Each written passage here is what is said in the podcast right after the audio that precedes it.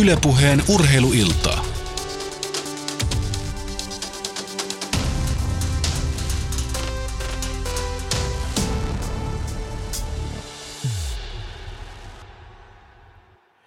Erinomaisen mukavaa perjantai-iltaa Yle Puheen studiosta Helsingin Pasilasta ja urheilua aina kello 21 saakka. Pääpainona tänään Korisliigan kamppailu Kouot Kataja, mutta se alkaa kello 19 ja sitä ennen ehditään käydä paljon asioita läpi. Meillä on tässä kohtuullisen vankka studiojoukkue ennen sitä. Johannes Oikarinen, joka pyörittää Yle Radio Suomessa urheilun radio tänä iltana. Ipe Rantanen, joka on laskeutunut tovi sitten Liettuasta ja Jussi ja minä, jotka kuulumme vakiokalustoon tällä, tänäissä urheiluilloissa nykyisin. Kolmas ilta tällä viikolla on saatu laaja-alaisesti urheilua käsitellä, mutta, mutta tänä iltana todella ennen tuota Koujen ja Katajan pelin alkua pohdiskellaan sitä, että miten nykypäivänä, kun teknologia on kehittynyt ja tietoa tulee valtavasti, niin minkälaista on se peliin valmistautuminen. Se on aikamoista tiedettä ja aika, aika, se antaa aikamoisia mahdollisuuksia.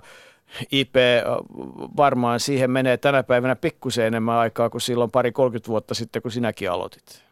No tavallaan. Tietysti sitten yksi olennainen asia on se, että niin...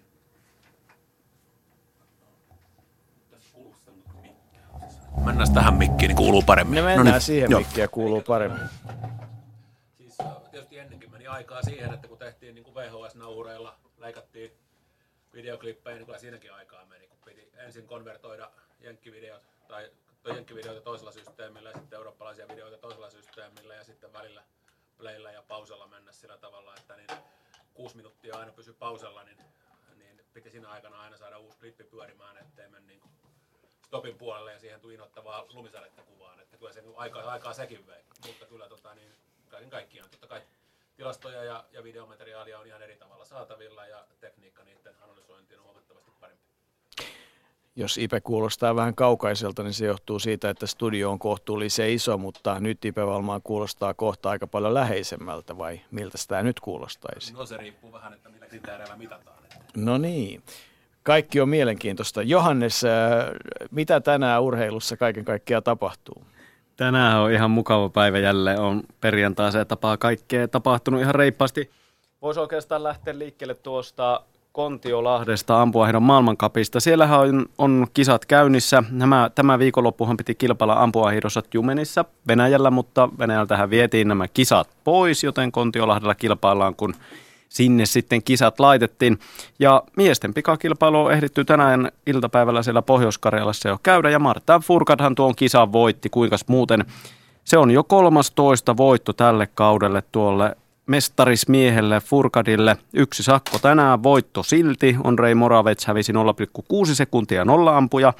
Ja Tsekin tavoin puhtaasti ampunut norjalainen Emil Heikle Svensson oli kisan kolmas. Mutta tämä juttu tässä voitossa on se, että voitto oli siis tällä kaudella jo 13 Furkadille. Kukaan ei ole voittanut saman kauden aikana yhtä montaa kilpailua ja Ule Ener Björndalenilla voittoja oli parhaimmillaan 12 ja tuo ennätys oli 12 vuoden takaa, joten nyt sitten ranskalainen meni ohi. Oli Hiidensalo oli tänään paras suomalainen 39. Siitä tuli pari maailmankapin pistettä ja takaa jo paikka huomiselle. Tuomas Grönman 81.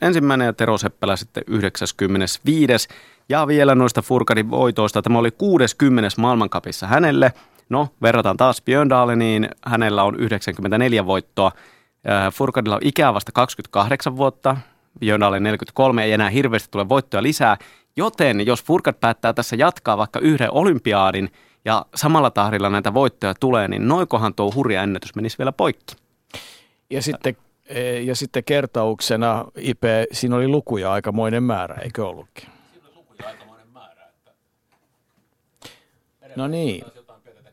No, tässä viritellään näitä äänilinjoja Kouvolan ja meidän ja muiden välillä, niin tässä syntyy kaikenlaisia. Mutta mennään eteenpäin, Johannes. Mitä muuta urheilusta tänään tapahtuu? Joo, sen verran, sen verran vielä sanon tuosta ampumahiidosta, että tänään on naisten kilpailu myöhemmin tänään.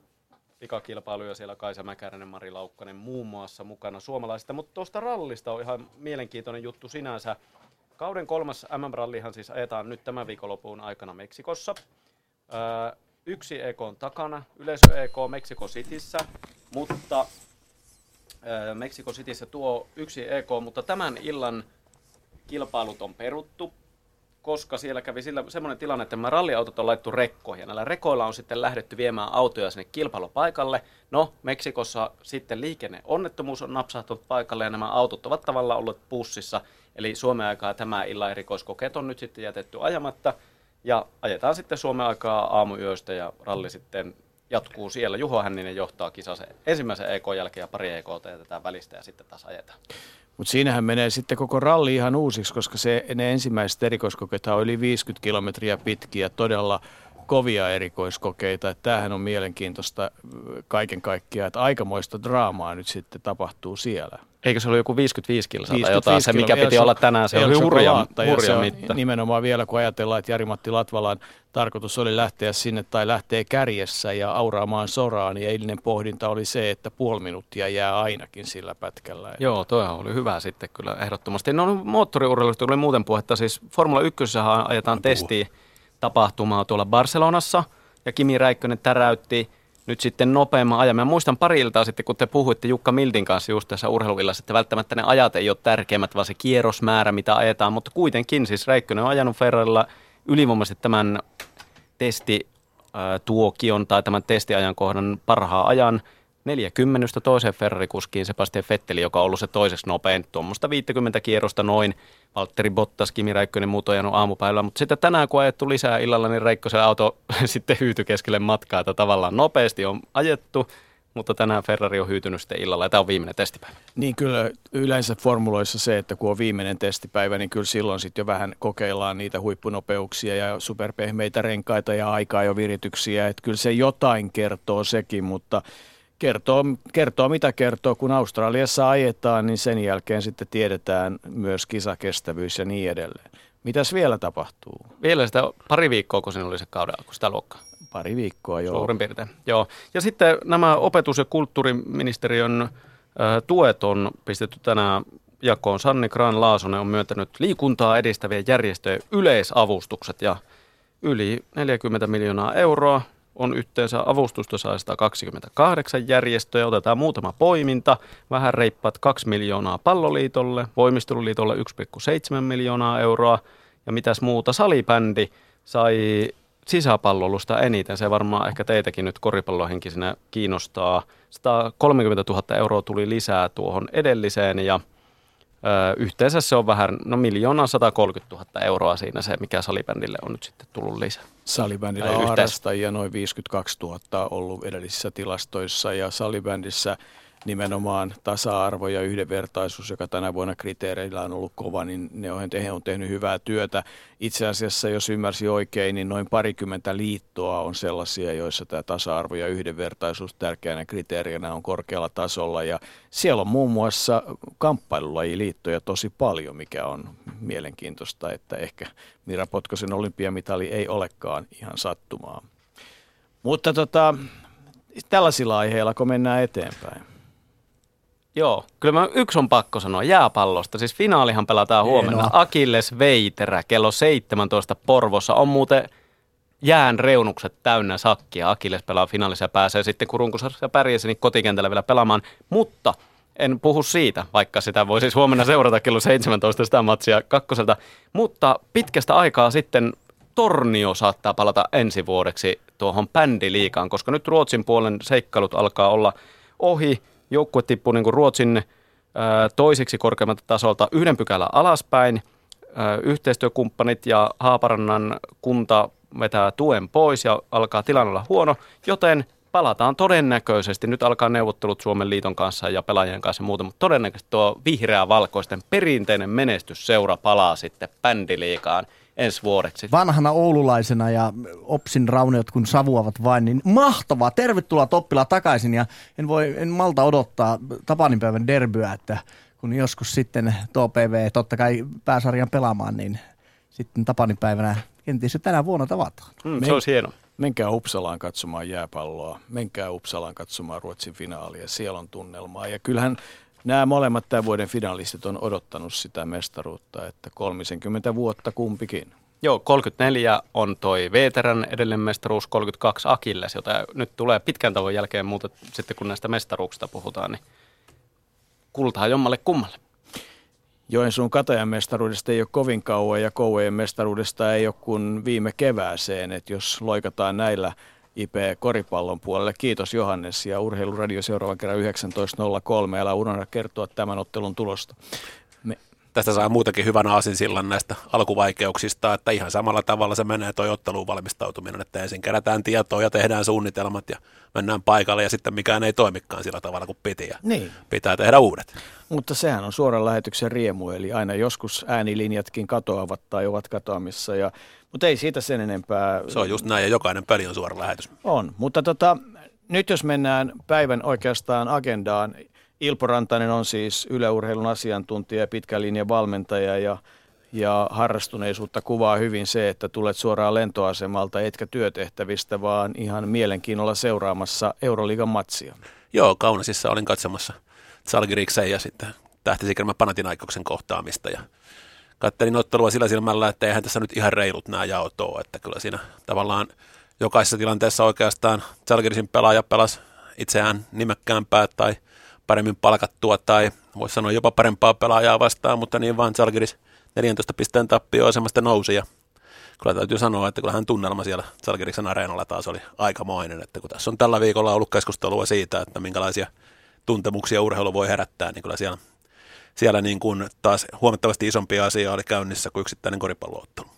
Joo, ja, ja, ja siis kaiken kaikkiaan urheilu on ihmeellistä, että et ei nämä ottelutulokset, ei ne kyllä edes koripallossa, jossa niitä maaleja tehdään, siis kuitenkin satakunta suurin piirtein ottelussa, niin ei ne siltikään ö, ihan mene niin kuin kuvitellaan. Että. Joo, ja kyllä taas sitten eilinen peli oli myös tämmöisestä niin kuin momentumin kääntymisestä aika iso, iso osoitus, että niin kyllä Panathinaikos vei ensimmäistä puoliaikaa ihan mennen tulle ja näytti, että tästä ei tule edes peliä. Mutta niin vähäkorinen ottelu, että tietysti sitten niin kuin pienelläkin yksittäisellä ranilla niin on iso merkitys niin kuin tilanteen kannalta, mutta, mutta kyllä tota, ihmeellisesti toisella puolella ottelu kääntyy, että kyllä, kyllä kaiken kaikkiaan niin, et, et, niin kuin pitää, pitää pystyä raapiin voittoja myös niin kuin vähän huonommalla peliesityksellä ja, ja Zalgiris pystyi siihen eilen. Niin, varmaan oli tehty tämä otteluun valmistautuminen hyvin. Tiedettiin, mitä Panathinaikos tekee, tai sitten Panathinaikoksillakin on aika paljon niitä pelejä takana, ja joskus tulee niitä semmoisia tilanteita, että pelaajat ei sitten suostu niin kuin millään töihin.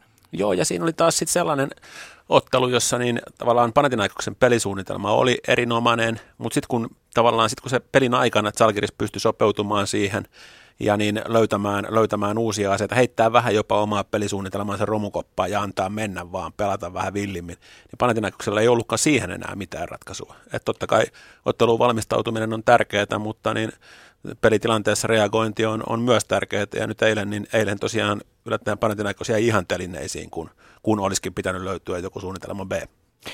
Tämän illan aikana todella nyt tämän ensimmäisen kolmen vartin aikana valmistaudutaan tuohon peliin ja puhutaan yleensä otteluun valmistautumisesta. Kuullaan siis Kouvojen valmentajaa Pieti Poikolaa, kuullaan Teemu Rannikkoa, joka kuitenkin sitten on 20 vuoden ajan huipputasolla nähnyt erilaista valmistautumista ja on nyt sitten Joensuun joukkueessa.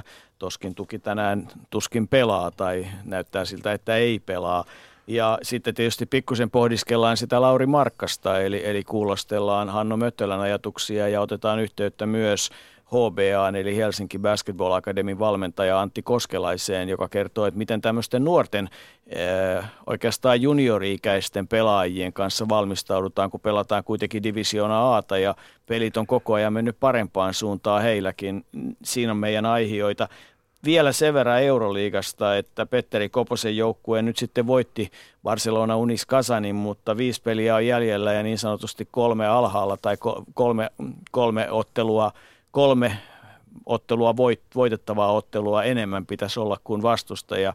Taitaa olla Mount Everest edessä. Kyllä se on tekemätön paikka, että pakko se on tunnustaa, että siinä on kuitenkin edessäkin vielä pari joukkuetta, jotka, niin, että et he ei ole missään tapauksessa edessä ensimmäinen tällä hetkellä ulos jäävä joukkue. Ja sitten heidän turkkilainen päävastustajansa, joka siinä kahdeksantena on, niin heillä on tänään kotiottelu Bamberia vastaan, joka on kuitenkin sellainen, jonka nyt oletettavasti tulee päättymään kotivoittoon, että se ero kasvaa neljään neljään voittoon. Ja no, mutta eikö Barcelona, jos joku joukkue ole ihmeiden tekijä, niin kuin tällä viikollakin ollaan päästy todistamaan? Kyllä, jos, mutta... Jos se on omissa käsissä, niin silloin se voisi tapahtua, mutta kun se ei ole omissa käsissä, mä en epäile hetkeäkään sitä tilannetta, että jos Barcelonalle faktisesti riittäisi esimerkiksi viisi voittoa, niin, niin esimerkiksi tuon jalkapalloottelun jälkeen, niin se olisi mahdollista, että jos olisi tieto pelaajilla, että hei, viisi matsia kun voitetaan, niin ollaan saletisti jatkossa, niin silloin mä uskon, että voisi tapahtuukin näin. Se on mahdollista. Tietysti tässä on siis tämä, tämä Barcelonan korisjoukkue on aika paljon uusiutunut pelaajisto, niin valmentajisto muuta, että heillä ei ole semmoista määrää tavallaan yhteisiä kokemuksia takana vielä, kuin Barcelona Fudisjoukkueella on. Mm. Että tietysti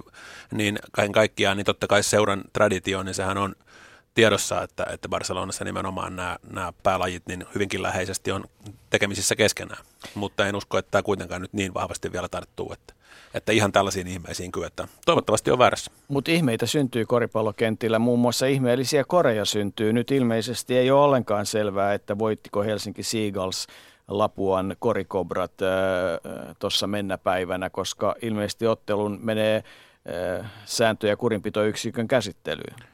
Joo, siellä on kummallisia asioita tapahtunut, muun muassa tosiaan haamukori, eli mitä ilmeisimmin pöytäkirjaan on päätynyt kori, jota ei koskaan tehty. Tämä on pallonlajeissa ollut vähän liikkeellä. Ja niin lisäksi tietysti loppuhetkellä muutamia sitten tulkinnanvaraisia kysymyksiä, mutta niihin nyt ei niin kuin, taas sitten ne on, niitä, niitä tulee vähän joka pelissä, että se ei ole niin kuin, niille ei jälkeenpäin enää ole kauheasti tehtävissä. Mutta tämä on tosiaan niin kuin, aika harvinainen tapaus ja menee nyt sääntö- ja kurinpitoyksikön tai äsken tuli tieto, että menee sinne ja, ja mä en, en tiedä miksi siihen meni melkein kaksi vuorokautta ottelusta, että se loppujen lopuksi annettiin sitten sinne se päätös, että mitä sitä, missä sitä on pyöritelty niin kuin tähän asti. Ja miksi tavallaan niin kuin elin, joka tällaisiin kysymyksiin ottaa kantaa, niin miksi, miksi se meni sitten heidän käsiteltäväksi vasta nyt? Se on aika hankala tilanne, koska tämä sarja, jota pelataan siis vielä pari kuukautta, korisliiga ennen kuin sitten mestari on selvillä ja, ja niin edelleen, niin otteluohjelmat on niin tiiviit, että sinne on hirveän vaikea sitten enää saada oikeastaan pelejä. Ja jos ajatellaan, että yksi 40 minuutin ylimääräinen rasitus vielä, jos uusinta otteluun mentäisiin, niin, niin se on kyllä aika kova, kova tota rangaistus molemmille joukkueille. On, tämä on äärimmäisen vaikea kiusallinen tilanne, että Helsinki Lapu jossa kaikkein lyhin väli tuossa muutenkaan reissata niin kuin Suomen maanteilla ja ja sitten tosiaan vielä, niin kuin mainitsit, niin ottelu, otteluruuhkat ja lisäksi niin äh, sarjatilanne on molempien joukkueiden kannalta erittäin tiukka. Eli nämä tosiaan nämä on, nämä on arvokkaat pisteet molemmille joukkueille, että todella valitettava tapaus. Pinna molemmille. Mä luulen, että niin kun tässä, ei, tässä varmaan kuitenkin niin kuin jonkinnäköisten kilpailusääntöjen mukaan joudutaan meneen. Että niin. ei voi ihan, niin kuin, ihan niin kuin Tämä on mielenkiintoinen tapaus, kun ei tiedä yhtään, mitä on tapahtunut. Miten se voi käytännössä olla mahdollista, että sinne yhtäkkiä ilmestyy niin kuin se on, ylimääräinen maali, ylimääräinen koli. Se on hyvä kysymys. Siellä on halli täynnä väkeä, siellä on kuitenkin sitten live-seurannat ja kaikki, kaikki pelit on kuitenkin tuolla niin kuin näkyvillä niin ja toimitsijat että, siinä niin, hallissa ja on siis, siis aivan ehdotonta huippuluokkaa. Juuri näin, juuri näin että... palkittu monena vuonna vuoden ja, toimitsijapöytänä ja, ihan ansiosta ja tekevät sitä niin kuin melkeinpä työkseen. Mm. Eli siis, et, siis kaiken kaikkiaan. Lisäksi tosiaan niin kuin tietysti vielä, vielä niin kuin puolittain niin leikillä, mutta se, että vastustajalla pelaa siis koristietokone Damon Williams, jota on useamman vuoden valmentanut ja joka on kyllä sekä tilanteesta että jäljellä olevasta peliajasta niin aina niin kuin todella timantin tarkasti selvillä, että että yllättävää, että tuli jopa niin kuin hänen joukkuettaan vastaan nyt tällainen tilanne. Mutta nyt pelottava kysymys kuuluu, että, siis, että jos nyt huomataan, että virhe on käynyt, niin aiheuttaako tämä nyt samanlaisen kuin sementti, sementtikatastrofi Suomessa? Nyt aletaan sitten tarkastaa kaikkia pöytäkirjoja ja ylipäätään miettiä sitä, ei, ei, sitä, ei, ei. sitä ketjua, että miten niitä koreja lasketaan. No ei, ei siihen tilanteeseen ei varmasti mennä. Siis kyllä mun veikkaus on se, että tässä todetaan, että todennäköisesti on tapahtunut virhe, mutta siis pöytäkirja on allekirjoitettu – ja ottelu on päättynyt ja siinä ei ole silloin vastalausetta jätetty, että todennäköisesti tässä niin kuin, mm. mä veikkaan, että tässä käy niin, että niin tulos jää voimaan ja piste. Et siinä ei ole niin kuin, että virhe on huomattu liian myöhään. Ja, ja pöytäkirja, pöytäkirja on se, mikä tavallaan ottelutapahtumassa on se, mikä on oikeassa.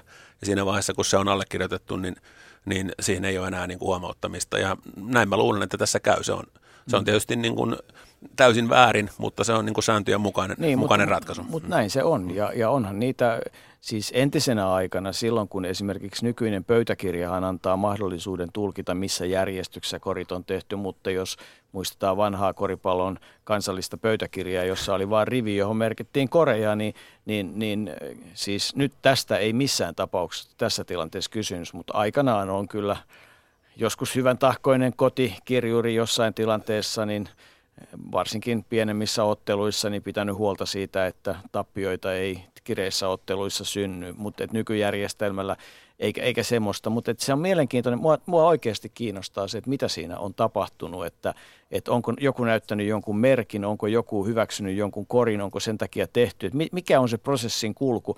No ei käytä siihen enempää aikaa, mennään tähän sarjatilanteeseen ennen kuin otetaan yhteyttä jonkun minuutin kuluttua Antti Koskelaiseen ja saadaan, saadaan sitä viritystä sieltä.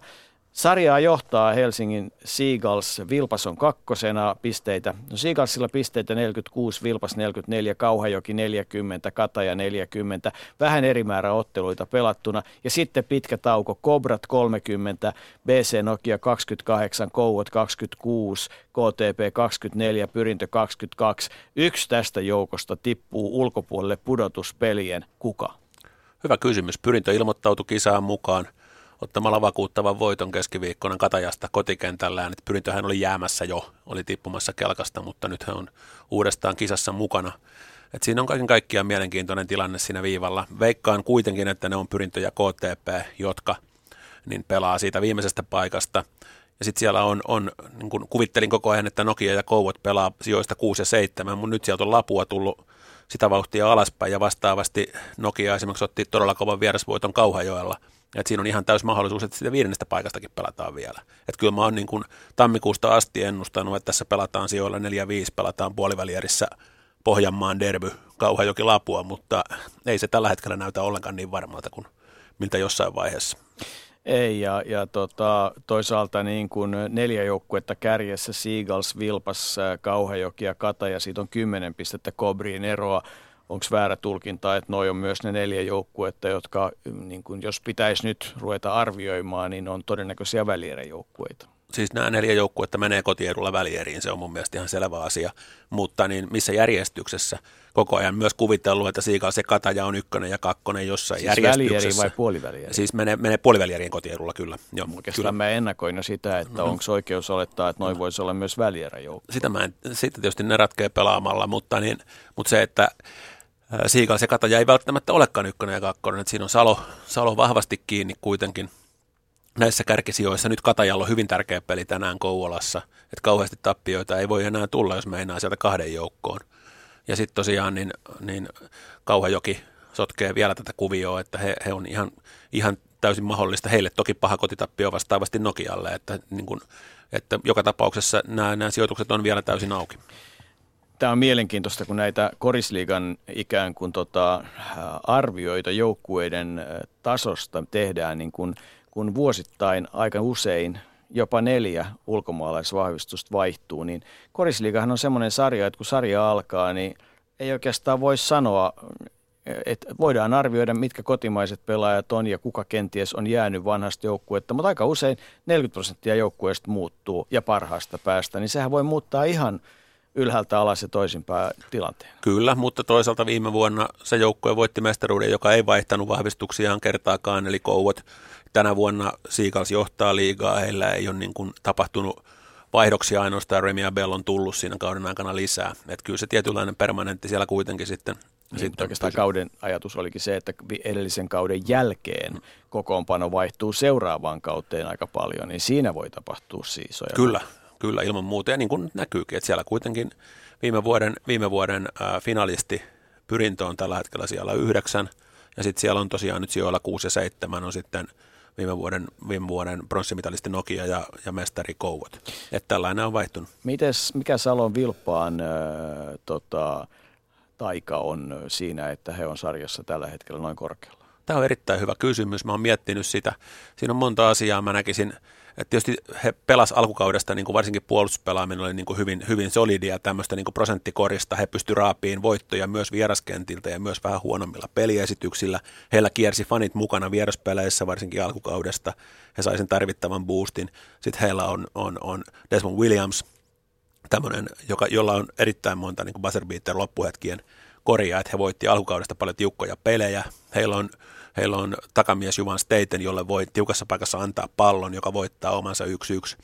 Et heillä on niin kuin paljon tällaista. Ja kyllä mä, niin kuin, et, et Joona Siisalo valmentajana, ensimmäisen kauden valmentaja tässä liigassa, niin päävalmentajana, niin aivan erinomaista työtä. Et kyllä, kyllä olen, voin ihan rehellisesti tunnustaa, että odottanut, että Salo, Salo pykälän pari sieltä tulee alaspäin, että he on ehkä runkosarjan kolmas, mutta tällä hetkellä näyttää, että, että tota, korkeammalle menevät ehdottomasti mielenkiintoinen joukkue. Ja sitten tietysti jos ajatellaan niin kuin koripallon kannalta, niin Salossa on kuitenkin semmoinen lähestulkoon, mm, lähestulkoon euromitat täyttävä halli, joka ei ole suinkaan, suinkaan pieni asia. Et, et kyllähän nämä valtaosaltaan nämä Suomen hallit on niin pieniä, että et se on iso tämä olosuhdekysymys koripallossa. Et sitten kun päästään pudotuspelivaiheeseen ja ollaan nähty Joensuut jäähallia ja Kouvolan jäähallia ynnä muuta jäähallia, Hakametsän jäähallia, niin kyllähän se peli muuttuu ihan toisen näköiseksi. On ja siis se on erittäin ikävä paikka vierasjoukkueelle. Tosiaan yleisömäärät on isoja, yleisö on äänekästä, korit on vaikeat että olosuhteet on, on erilaiset. Sillä on niin kuin todella paljon merkitystä, että millä sijoituksella Salo menee playoffeihin, että mihin asti heillä kotikenttäetu on, koska siinä on yksi ikävimpiä vieraskenttiä kyllä, mitä löytyy. Niin, vaikka siis laadullisesti hyvä, että se on ikävä pelata, mutta, mutta hyvä muuten. Ja tietysti sekin on hyvä asia, että Salo kaupunkina, jota on, on niin kuin nimenomaan tämän IT-huuman ja muiden asioiden myötä potkittu, niin, niin kyllähän tämmöinen vilppaa menestyminen, niin ei se kaupungin hengen kannalta ollenkaan huono asia. Että. Ei missään tapauksessa, että kaikkihan siellä on niin kuin palloilussa tullut, tullut hyvää menestystä, miesten koripallo, naisten lentopallo, et, et tunnustuksen arvoista työtä ja se, nimenomaan se, että he on monen, vuodesta toiseen pystynyt tämän homman, hommaa viemään eteenpäin, kehittämään pitkäjänteisesti ja nyt näyttää siltä, että rupeaa olemaan niin kuin tilipäivä sielläkin. Nyt meillä on langan päässä siis Antti Koskelainen. Teet tietysti paljon työtä koripallon parissa ja koripalloliiton parissa, mutta kun nyt tähän lähetykseen tulet mukaan, niin olet ennen kaikkea Helsinki Basketball Academy eli HBAn joukkueen valmentaja ja puhutaan hiukan valmistautumisesta, mutta aloitetaan sillä, että kuinka iloinen olet siitä, että, että viisi viime kauden valmennettavaa tänä vuonna uutta valmennettavaa nuoria poikia on suoriutunut Yhdysvaltain yliopistosarjoissa kaikilta osin ainakin tyydyttävästi, ellei hyvin. Joo, hyvää, hyvää iltaa ensinnäkin kaikille. Tota, tota, joo, ilman muuta olen ilolla seurannut meidän viiden Yhdysvaltojen seura siirtyneen, siirtyneen pelaajan esityksiä tällä kaudella ja tietysti Lauri Markkasen, Lauri Markkasen esiintulo ja ajoittainen dominointi, dominointi kyseisissä sarjoissa, niin onhan, onhan se ollut tietysti huimaa katsottavaa välillä oma peli, joukkueen peli, uusiutu, joukkue uusiutui tälle kaudelle ihan todella ö, rajusti, koska viisi pelaajaa lähti ja muutenkin pelaajat on kovin nuoria. Alku näytti vähän vaikeammalta, mutta peli on parantunut kaiken aikaa. Onko pelaajien itsetunto ja, ja, ja muu kasvanut kauden aikana osin myös tästä syystä? Joo, kyllä varmasti, että paljon varmaan oli puheita siihen suuntaan, että kun Lauri Markkanen ynnä muut meiltä valmistui ja kirjoitti ylioppilaaksi ja lähti sitten jatkaa uransa, uransa jenkkeihin, niin meillä ei varmaan paljon povattu HBA-joukkueella ykkösdivarissa menestystä kaudelle ja onnasteltiin vaikeuksia, mutta tietyllä tapaa mä näen, että aina koko ohjelman, HBA-ohjelman vahvuus ja hienous on siinä, että et, et, pelaajat lähtee ja tulee uusia pelaajia tilalle, jotka on innokkaita ja nälkäisiä ja haluaa parantaa itse omaa tekemistä ja pelaamista ja ennen kaikkea kehittyä, kehittyä koripalloilijoina, niin, niin se, se, se voima on, on, on kyllä juttu, mikä vie, vie sitten peliesityksiäkin kauden mittaan riittävästi aina eteenpäin. No jos mennään siihen päivän oikeastaan agendaan, kun me valmistaudutaan täällä Kouvojen ja Katajan otteluun, jos olisit jomankumman näiden joukkueen valmentaja, niin, niin se ottelun valmistautuminen on vähän erilainen. Teillä tämä on kuitenkin varmaan semmoista prosessityöskentelyä, jossa yhden ottelun merkitys ei ehkä ole ihan niin iso. Siis totta kai jokaista ottelua voitetaan, mutta, mutta se, se tavoite on ehkä vähän toisenlainen vai? Joo, olet ihan oikeassa. Tietysti, eh, varmaan se iso tavoite on, on se, että, että kun meille tulee nuori pelaaja lukion ensimmäiselle luokalle ja aloittaa lukion käymisen ja koripallo harjoittelun OBAssa, niin kun hän sitten kolmen tai neljän vuoden jälkeen riippuen omasta opintosuunnitelmastaan, niin lähtee meiltä, meiltä sitten eteenpäin, niin hän olisi parempi versio itsestään kuin sitten silloin lukion ekalle tullessaan. Ja tämä on tietysti meidän niin kuin pääasiallinen työtehtävä, minkä takia, ja missio, minkä takia me päivittäin aina koripalloharjoituksiin kokoonnutaan ja sen eteen me yhdessä, yhdessä tehdään töitä koko ajan. No mitä, mitä sanot sitten siitä, että, että tota, kun on kuitenkin kohtuullisen nuorista pelaajista kysymys, että te pelaatte Divisiona Aata, jossa kuitenkin sitten vastassa on lukuisiakin niin sanotusti ammattipelaajia, ulkomaalaisvahvistuksia, niin täytyyhän siihen peliin valmistautua jollakin tavalla. Mit, mitä se teidän osalta tarkoittaa?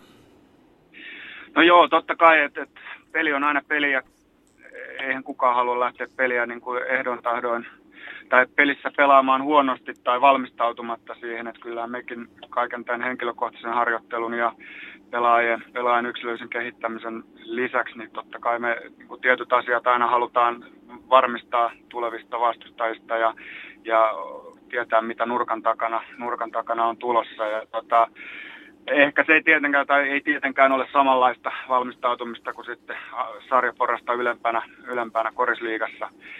Mutta tietyt asiat vastustajan pelaamisesta tietenkin niin pelaajille tuodaan esille ja halutaan niin kuin löytää se idea siitä, mitä se tarkoittaa siihen meidän omaan pelaamiseen. Esimerkiksi puolustuspelaamisen näkökulmasta ja totta kai, että jos hyökkäyssuuntaan, niin halutaan löytää ne asiat, millä sitten oma, oman joukkueen pelaamisessa saadaan pallo liikkeelle helpommin ja saadaan helppoja korintekotilanteita luotua kutakin vastustajaa vastaan. Että totta kai se on sellaista valmistautumista, mutta että, että, että tämmöinen niin skauttaaminen perinteisessä mielessä, niin se on meillä, meillä kyllä tietysti niin kuin sillä sivuroolissa ja kevyempää kuin, kuin korisliigassa tai sitten muilla, muilla sarjatasoilla. Täällä studiossa on kanssani yleurheilun asiantuntija Ilpo Rantanen ja Ipe. No niin morjesta Kosu myös mun puolesta. Tota, morjesta. Ihan tällaista kysyisin, otetaan ihan konkreettinen esimerkki nyt valmistautumisesta. Mä näin teidät pari viikkoa sitten Tampereella, jossa pelasitte niin kuin sarjatilanteen kannalta ja sarjassa säilymisen kannalta erittäin tärkeän otteluun ja vaikutti kyllä siltä, että valmistautuminen oli mennyt aika nappiin, että olitte kyllä niin kuin todella valmiita peliin ja myös niin kuin vastustajan peli ja pelaajat tuntuu aika hyvin oleva hanskassa, että miten olitte valmistautuneet esimerkiksi siihen otteluun, oliko siinä jotain ihan erityistä? No joo, joo tota, se oli tietysti niin kuin sanoitkin, niin sarjatilanteen kannalta ja sarjan säilymisen kannalta niin meille tosi tärkeä ja iso peli. peli. Se oli sinänsä jännä tai hyvä, hyvä ajanjakso. Me pelattiin pari päivää aikaisemmin pyrintöä vastaan meillä kotona ja me ei esitetty siinä ottelussa millään tavalla, millään tavalla omalla tasollamme ja, ja tietysti sitten meillä oli kokemus siitä, mitä, mitä pyrintöä vastaan pelaaminen siinä kohtaa sarjaa, sarjaa on ja, ja, ja totta kai valmistauduttiin siihen peliin ehkä tarkemmin kuin sitten johonkin toiseen, to, to, toiseen runkosarjaotteluun. Ja mitä nyt konkreettisesti, niin tietysti vastustajan tendenssi puolustuksessa ja siitä, miten pystytään luomaan etuja omille joukkueille mahdollisimman helposti ja saamaan syöttöketjuja aikaiseksi sitä kautta helpompia korintekotilanteita. Et siitä se konkreettisesti no, niin kuin pelkistettynä oli ja, ja niin kuin sanoit, tietysti joukkueen pelaajat, pelaajat otti asian hienosti hyvin vastaan ja, ja pelattiin siellä kyllä ihan hyvä peli.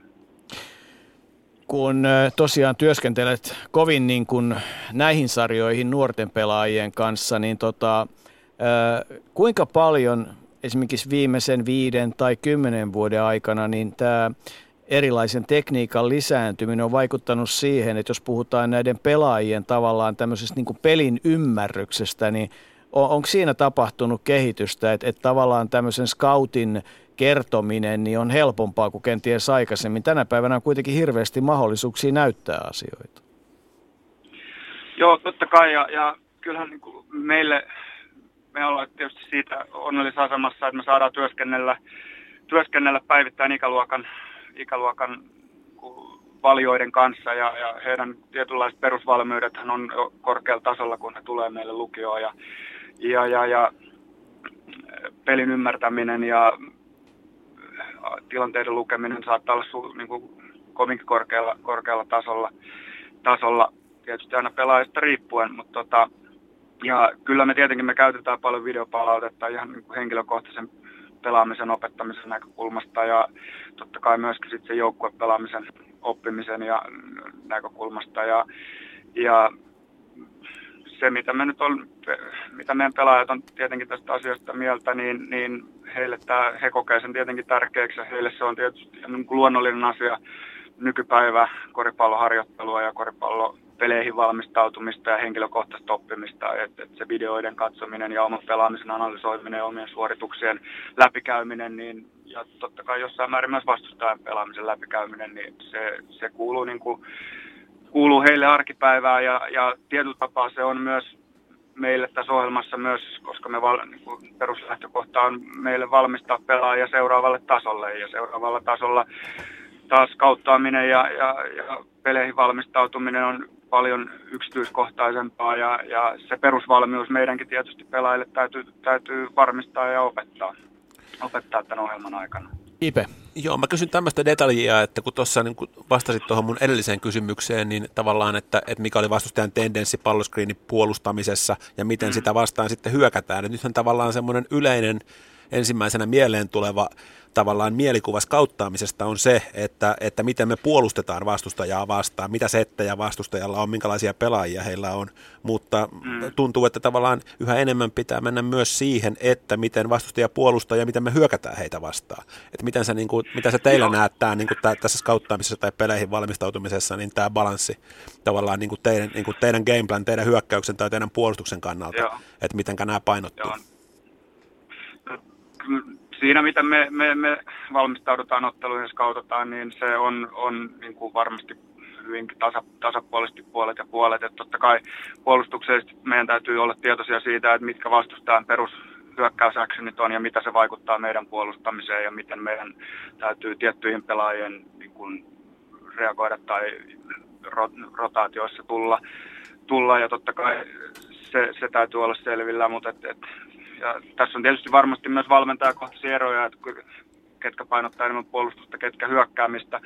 Mä itse uskon myös paljon siihen, että, että, että helpot korit on se asia, millä pelejä ratkaistaan ja, ja tietysti niin kuin hyökkäyspään pelaamisen näkökulmasta korit tuo lisää energiaa puolustaa ja, ja ikään kuin sen pallon virran ja ballflown löytäminen on, on mulle ainakin henkilökohtaisesti peleissä valmentaa, valmen, valmentajana niin tärkeää, että pelaajilla on selkeät niin avaimet, että mitä siellä kentällä tehdään ja mitä siellä taas ei sitten tehdä. Hyökkäyssuuntaan nimenomaan ajateltuna. Hyvä. Antti Koskelainen, hei kiitos mukanaolosta. Varmaan huomenna sullakin on aikainen herätys, jos arvaan oikein. Joo, kuudelta pitäisi varmasti olla, olla television ääressä katsomassa, että miten, miten Arizona pelaa UCLA vastaan varmasti, varmasti tulee katsottua. No ehkä puoli seitsemän riittää kuitenkin, eikö se silloin se peliala, että, että tota, niin siinä Kyllä puoli kahvit, kahvit pitää ehtiä laittaa tulille. Hyvä. No me ruvetaan seuraamaan Ilpo Rantasen kanssa pikkuhiljaa Kouot Joensuu-ottelu ja ruvetaan kuuntelemaan, että mitä näiden joukkueiden taustaihmiset, ennen kaikkea nyt Ipe, Ilpo, Pieti Poikola ja Teemu Rannikko kertoo valmistautumisesta, niin tota, ei muuta kuin hyvää perjantai-iltaa, Antti. Kuin myös teille. Kiitoksia. Ylepuheen urheiluiltaa.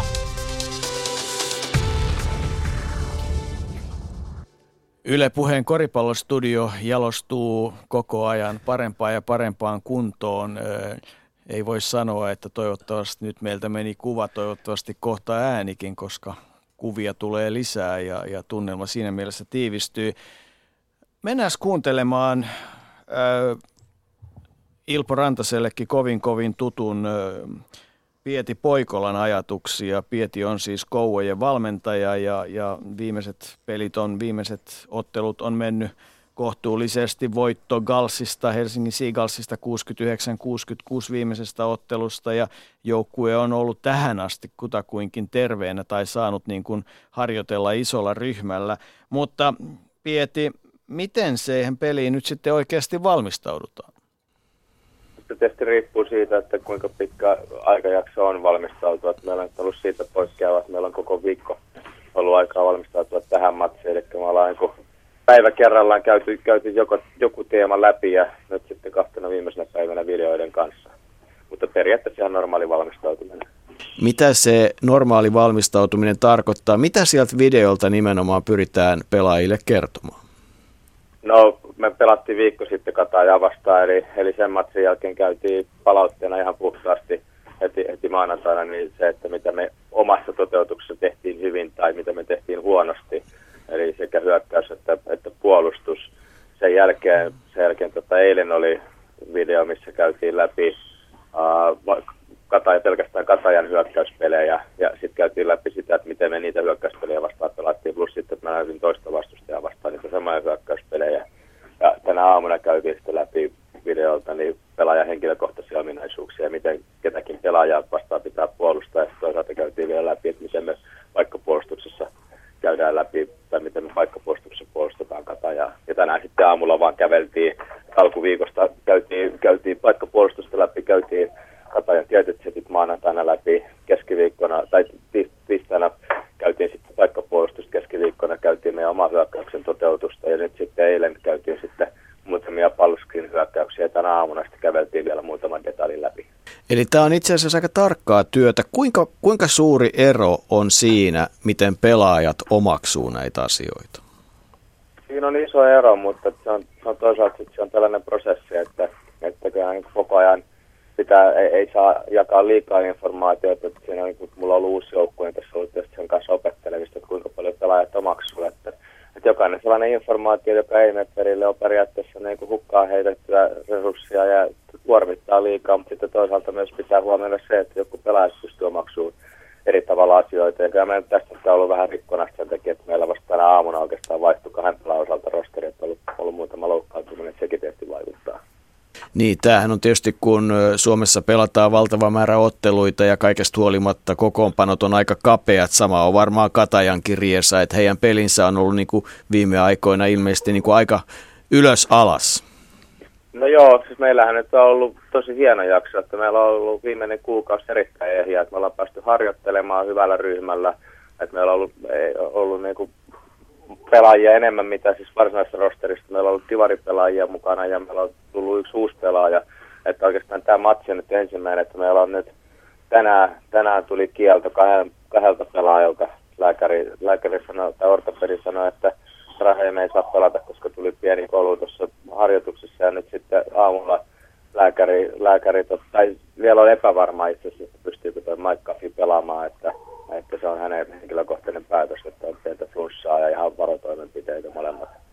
Nämä aina vaikuttaa, mutta sitten kai se on kuitenkin valmentajan tehtävä ajatella sitä, että joku tulee toisen tilalle, kun joku puuttuu. Joo, joo, ei siinä se, se kuuluu tähän touhuun, eikä siinä mitään se ihmeellisempää. Että ihan samaan siellä on Katajalla, siellä on kaksi avainpelaajaa sivussa, ja se ehkä vaikuttaa enemmän meidän valmistautumiseen edellisessä pelissä.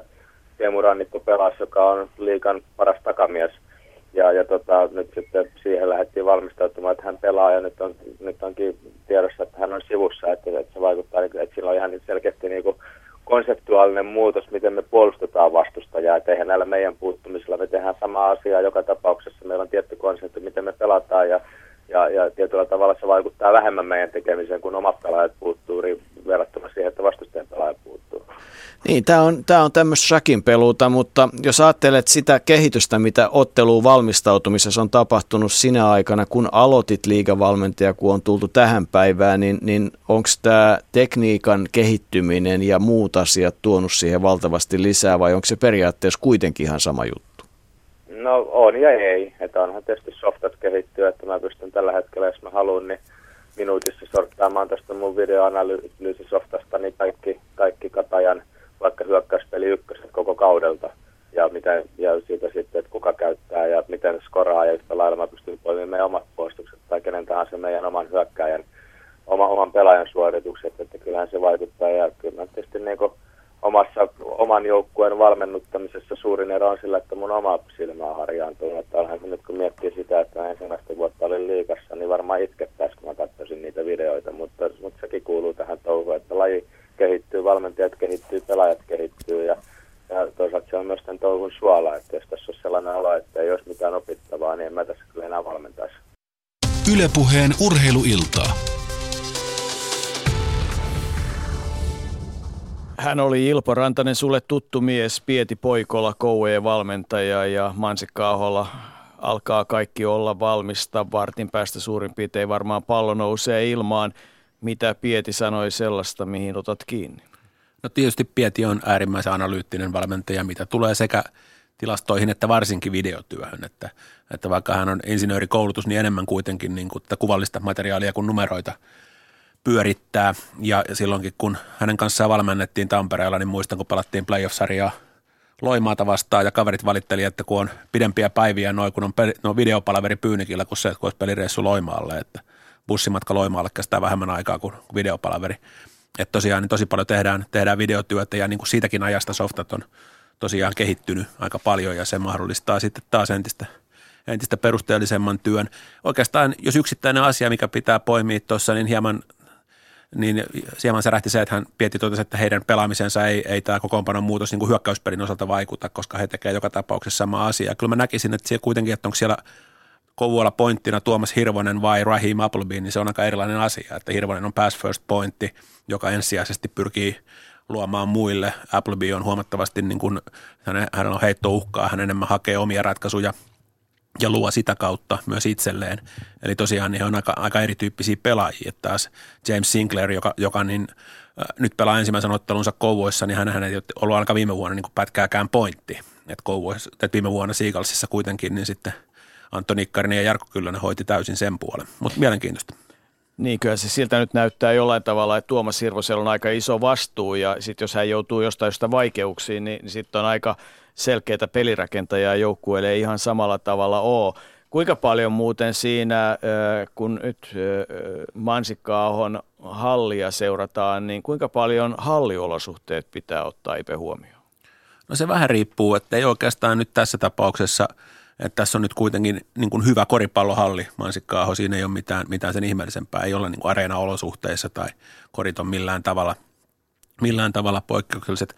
Kouvola tämmöinen niin hurmos, hurmos kotijoukkue. Ja, ja tietysti puhutaan erittäin paljon kolmen pisteen heittoja heittävästä joukkueesta, että Kouvot heittää kuitenkin yli 30 kolmen pisteen heittoa per peli ja niin niistä Steven Pledger pelkästään itse jo yhdeksän, että niin on yksittäiselle pelaajalle aika iso määrä. Että semmoinen, että sen, tavallaan semmoinen, että niin momentumien katkaisu on erittäin tärkeää, että jos kouvot, kouvot pari kolmosta peräkkäin osuu, niin siinä kannattaa melkein jo harkita aikallisen käyttämistä ihan pelkästään siihen, että vaikka taktisesti mitään muuttaisikaan, niin saisi kuitenkin niin kuin ainakin vastustajalta momentumin pois.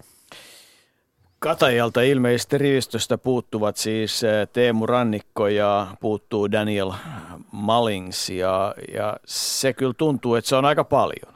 No se on aika paljon. Totta kai Teemu Rannikko on sarjan eliittiä pelirakentajana ja, ja Katajan hyökkäyspeli tietysti niin pitkälti Rannikon palloskriineihin perustuu.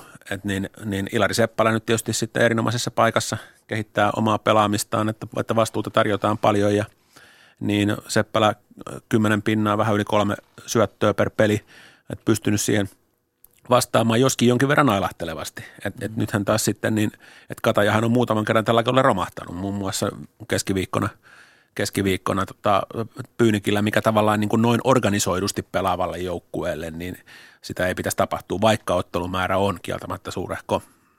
Mä hiukan yllätyin siitä, kun näitä kokoonpanoja perinteisesti kirjasin ylös itselleni ja katsoin pelaajia noin päällisin puolin, niin Ilari Seppälä 23V, siis todella kysymys ei ole vielä ihan valtavan äh, iäkkäästä pelaajasta. No ei, Seppälä tuli liigaan 16-vuotiaana, että hän siirtyi Lapualta.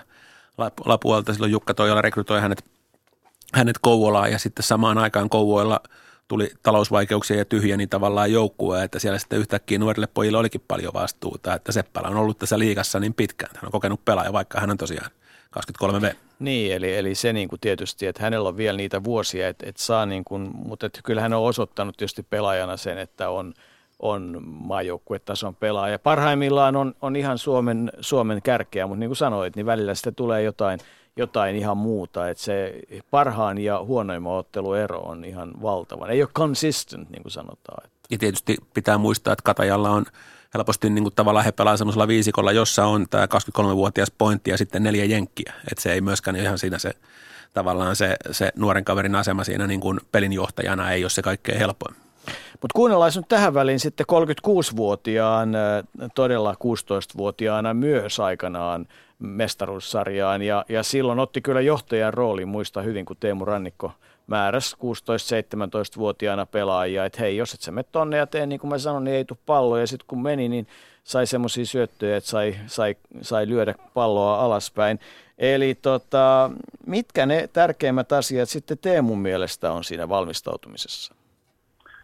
No yleensä on semmoinen puolen tunnin, puolen tunnin video, video tota päivää, ennen, päivää ennen matsia. Välillä on kaksi videoa, varsinkin noissa europeleissä, niin oli vähän, ei niin tuttui vastustajia, niin tota, katsottiin kahtena, kahtena päivää videoa, mutta siinä on valmennus, valmennus käynyt yleensä viimeiset, vastustaja viimeiset kolme peliä läpi, tai jos on pelattu lähellä vastustaja vastaan, niin kuin tällä kertaa, että koululasta pelattiin viime viikolla, niin se, se ottelu klipattu ja käyty niin kuin tiettyjä, tiettyjä asioita läpi, että pääpointit oikeastaan niissä, että miten, miten vastustaja haluaa hyökätä, mitä ne haluaa tai mitä ne hakee niitä hyökkäyksiltä ja, ja, ja käydään kolme neljä päähyökkäystä niin kuin tarkasti läpi ja sitten katsotaan jokaiselta pelaajalta, mitä ne tekee niiden, niiden koreja tai syöttöjä tai mitä, mitä nyt onkin tärkeää pelaajakohtaisesti, että, että jokainen, jokainen pelaaja käydään läpi ja, ja sitten katsotaan, miten vastustaja puolustaa eri tilanteissa ja, ja, ja peilataan sitä sitten, että jos, jos meillä on samannäköistä hyökkäystä, mitä esimerkiksi vastustajalla on ollut, ketä ne on viime, viime viikolla pelannut tai joku tällainen, niin, niin, niin katsotaan, miten, on, miten ne on reagoinut niihin ja, ja, ja sitten jokainen saa vielä aika ison paperi nipaskan siihen, siihen, missä jokainen pelaaja käyty läpi ja kaikki, oikeastaan niin kuin kaikki vastustajan hyökkäyskuviot ja päätyrajat ja sivurajat ja, ja, ja sitten siihen on valmentaja vielä kirjoittanut, kirjoittanut pää, pääjutut, mitä pelistä pitää tehdä, että jos haluaa voittaa pelin, että kyllä me, me käydään aika, aika tarkasti käydään ne läpi ja sitten vielä, sit vielä tota, kävellään, kävellään ne päähyökkäykset, kolme neljä hyökkäystä niin kuin erikseen ja, ja, ja vähän trillataan niitä sitten treeneissä vielä, että miten, miten niitä vastaan puolustetaan. No aloitit uras parikymmentä vuotta sitten Turussa ylimmällä sarjatasolla Suomessa. Kuinka paljon sinä aikana tämä on muuttunut vai teittekö noin pääpiirteissään samat asiat jo silloin? No ei, kyllä siinä otettu niin kuin hirveä, hirveä harppaus eteenpäin, että ei silloin, mä en ainakaan muista, että mitä video olisi edes katsottu, että ehkä valmentajat oli katsonut jonkun video ja voitiin, voitiin ehkä joku yksi, yksi hyökkäyskuvio käydä läpi, mutta ei silloin, silloin kiinnitetty siihen huomioon ja, ja vielä muistan senkin, kun lähdin, lähdin 2000 Italiaan, Italiaan, niin silloin se skauttaaminen oli sitä, että me katsottiin pelipäivä edeltävänä päivänä, niin tota, katsottiin puolikas, puolikas peli vastustaja viimeisestä ottelusta, että ei silloin, silloin tietenkään ollut tietokoneet ja ohjelmat, tai varsinkin nämä skauttausohjelmat sillä tasolla, että, että tota, valmentajat niitä, niitä hirveästi kävi, kävi läpi ja pystyi edes varmaan tekemään niitä, että silloin oli kuitenkin VHS, että nyt on puhuta ihan eri, eri jutusta, kun on kaikki, kaikki koneella oikeastaan heti pelin jälkeen ja meilläkin apuvalmentaja pystyy heti tuon takastulomatkaa aikaan tekemään jo suurimman osan klipeistä, mitä halutaan näyttää esimerkiksi seuraavana päivänä palautteessa, että, että on, siinä, on siinä menty paljon eteenpäin.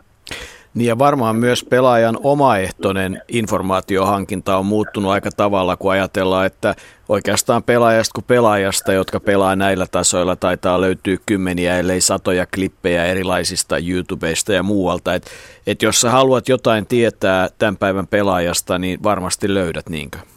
No joo, kyllä se löytää aika paljon. Että tietenkin, tietenkin yleensä on jotain edellisen vuoden highlightsia tai näin, että ei se niin kuin kerro ehkä tämän, tämän päivän kuntoa, mutta sekin määrä, mitä meidän valmennus tekee noiden klippien eteen ja, ja, ja se paperi, niin paska mitä saadaan, niin kyllä, tota, kyllä sä saat, kyllä sä pystyt kaiken opiskelemaan ja tota, senkin pelaajat on erilaisia valmennus, valmennus myöskin sanoo, että ne, ketkä ei, niin kuin, keneltä ei ole tarpeellista käydä hirveästi, hirveästi lukea sitä paperia, niin ei lue, että, että sit pelaa, pelaa sillä omalla, omalla tavallaan, että ei ajattele sitä itse peliä hirveän niin kuin sitä, mitä vastustaja tulee pelaamaan. Ja sitten on taas pelaajia niin kuin itse, itse tykkään käydä kaikki läpi ja oikeastaan vastustaja kun vastustaja, niin tiedän kyllä kaikki, kaikki heidän hyökkäyskuviot niin kuin etukäteen, että kun huudetaan, huudetaan, että mikä peli tulee, niin tiedän mitä siinä tässä tapahtuu, niin, niin itse on huomannut ainakin, että se auttaa, auttaa omaa pelaamista sitten.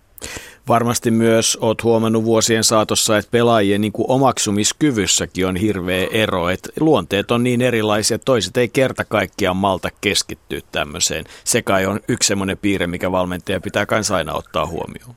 No totta kai, ja en tiedä, onko se keskittyminen vai mikä se on, mutta se ei, se ei edes niin kuin sovi kaikille, että ne menee niin kuin, pelaa huonommin, jos ne alkaa ajattelemaan sitä, sitä scouttipaperia, että mitä siinä sanottiin, että mitä vastustaja tulee tekemään, että pitää pelata, niin kuin, totta kai kaikkien pitää pelata siinä hetkessä, että voihan tapahtua mitä vaan, vaikka pitäisi tehdä näin, niin kyllähän vastustaja voi tehdä jotain muuta, mutta tota, mun niin kuin sanoit, niin se ei, ei sovi kaikille missään nimessä ja, ja sen takia valmentajat antaakin, ainakin itsellä ollut joukkue kuin joukkue, niin antanut se vapauden, että ei sun todellakaan tarvitse kaikkea tietää, tietää mutta että ne pääpiirteittäin, niin kuin, että mitkä on ne tärkeimmät asiat, mitä, mitä pitää tietää. Esimerkiksi nyt kun Kouvolaan mennään, niin kaikki tietää ne ne kolme neljä juttua, mitä yritetään tehdä mahdollisimman hyvin, mikä sitten toivottavasti vaikeuttaa kouvojen pelaamista. No kuinka paljon sitten seurajoukkueessa ja maajoukkueessa tämä valmistautuminen eroo, koska tietysti maajoukkue, okei, Suomen maajoukkue on monta vuotta pelannut yhteen, mutta seurajoukkue pelaa kymmeniä pelejä, maajoukkue silloin tällöin. Onko siinä eroa?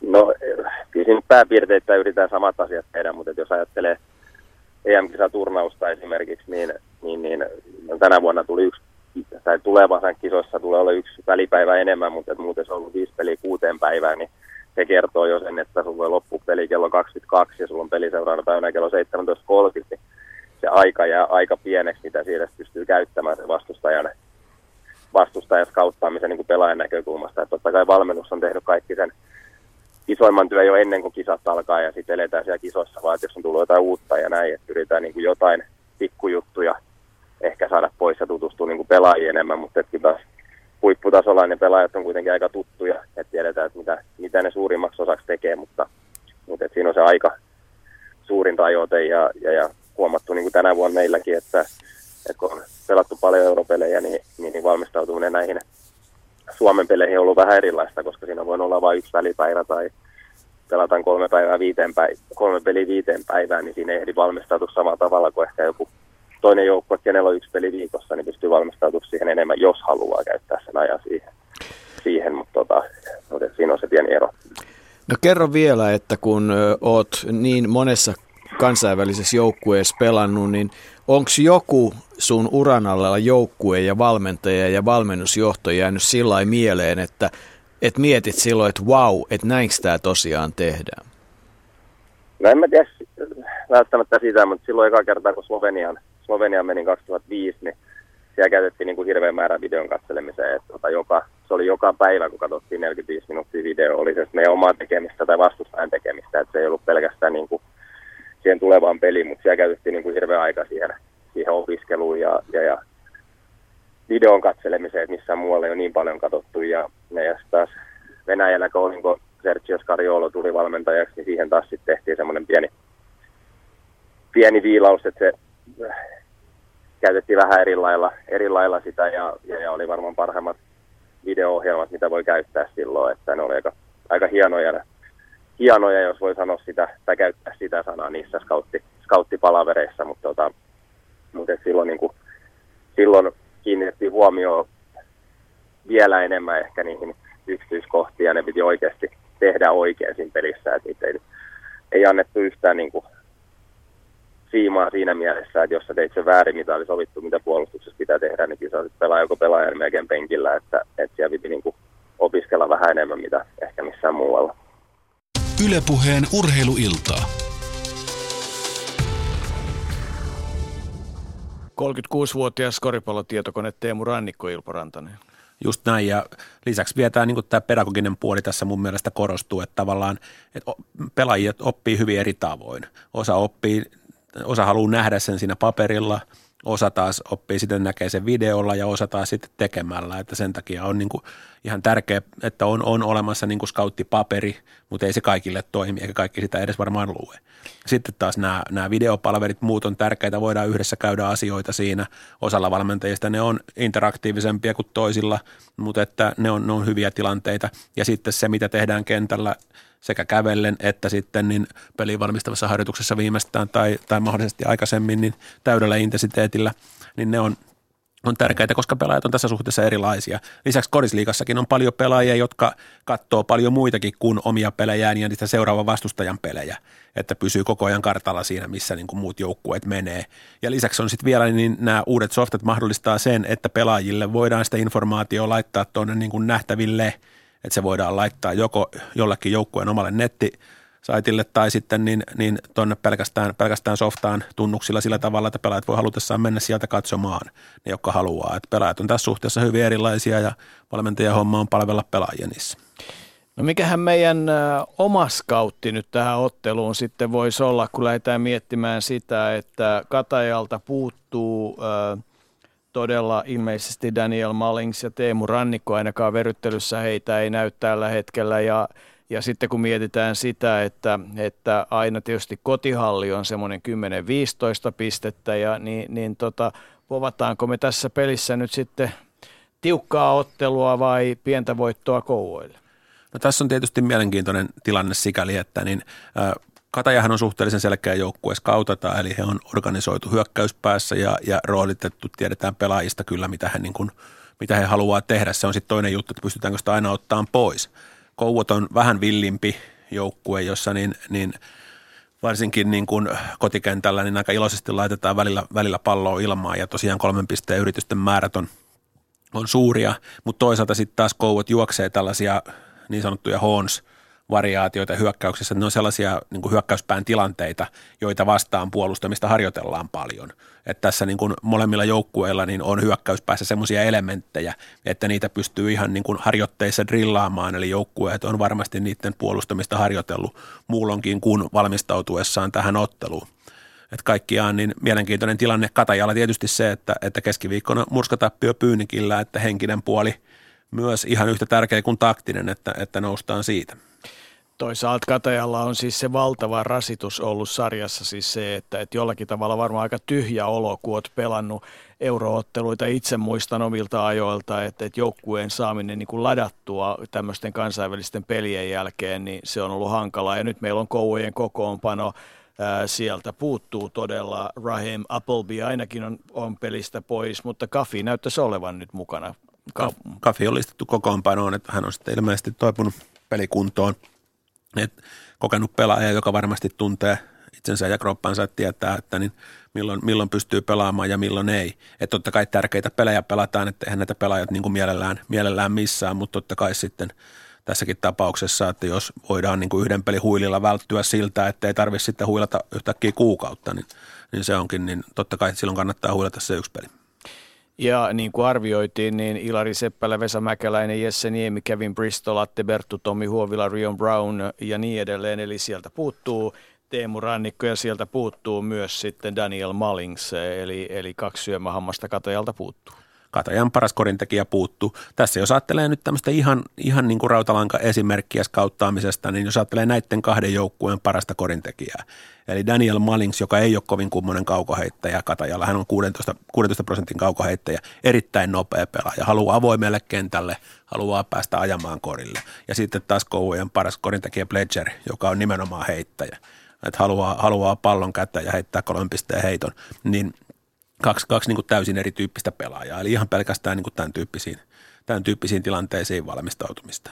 Tai sitten tosiaan nyt se, että, että äh, Ilari Seppälä vai Teemu Rannikko pointtina Katajalla tai sitten Tuomas Hirvonen tai Rahimi Appleby Kouvoilla, niin hyvin erityyppisiä pelaajia. Nämä on vaan ihan hyvä, hyvä pelaajille syöttää, että minkälaisia, minkälaisia kavereita sieltä tulee. Ja nyt sitten joukkueiden aloitusviisikotkin on kentällä ja oikeastaan Mielenkiintoista on se, että Kataja aloittaa muuten neljä samaa pelaajaa kuin mitä oli edellisessä Kouot-ottelussa, eli Teemu Rannikon korjaa Ilari Seppälä, Vesa Mäkäläinen, Jesse Niemi, Kevin Bristol ja Rion Brown on joukkueessa. Ja sitten kun mennään sinne ää, Mansikkaahon tunnelmaan mukaan, niin ottelun tuomarina muun muassa Petri Mäntylä, niin, niin tota, kyllä siinä peli saadaan käyntiin ja ensimmäisenä Hirvonen ajaa korille ja pistää pallon ohi, levypallosta kamppaillaan ja sen ottaa Kataja ja näin Ilari Seppälä sitten lähtee tuomaan Katajan hyökkäystä ylöspäin. Jesse Niemelle kaaren nuppiin, toiseen laitaan pyritään löytämään jälleen Kataja pelaa ja sitten pallon menetys Katajalla ja nopea hyökkäys Kouvoilta ja se päättyy vuorivarmasti koriin, jonka korin tekijäksi mitä ilmeisimmin sitten tulee James Sinclair, joka nyt sitten uutena pelaajana on mukana. Ensimmäinen peli Kouvojen paidassa, ensimmäinen peli Mansikkaaholla, ensimmäinen kosketus palloon ja hän tekee korin. Ja sitten tulee toiseen päähän, eli peli on tasan 2-2, kun korin tekijänä on Rion Brown, joka on nyt sitten kyllä ollut kohtuullisen tehokas, on itse asiassa sarjan neljänneksi tehokkain pisteiden tekijä 18 pisteen keskiarvolla, kun nähdään miten Kouvojen hyökkäys menee ja kaukaa tulee nyt heitto, Steven Bletcherin heitto ja se sisään. Bletcher heittää siis täysin ilman omaa tuntoa, eli hän on tosiaan 9-3 pisteen yritystä per peli keskiarvo, joka on todella iso määrä. Ja siinäkin näkyy, ei hän edes miettinyt mitään muuta vaihtoehtoja ja kovalla itseluottamuksella laittaa palloa kori. Seppälän kaukoheitto menee ohi, Bletcher hakee levypalloa ja tuo palloa ylös. On kyllä vankkarakenteinen pelaaja, jonka peli resumesta löytyy mielenkiintoisia paikkoja, kuten esimerkiksi pelannut ammattilaisena Mongoliassa ja myös sitten Meksikossa ja taas pallo ilmaa ja se on kolme pistettä, hurja alku kerta kaikkiaan nyt sitten tässä ottelussa nyt en ihan viimeisintä tilannetta tiedä, mutta tuossa ainakin jossain vaiheessa kautta niin Pledgerin suurin yksittäinen kolmen pisteen yritysten määrä ottelussa oli 18. Eli siis puhutaan semmoisista määristä, että jotkut joukkueet ei yhteensä heitä niin monta kolmosta pelissä.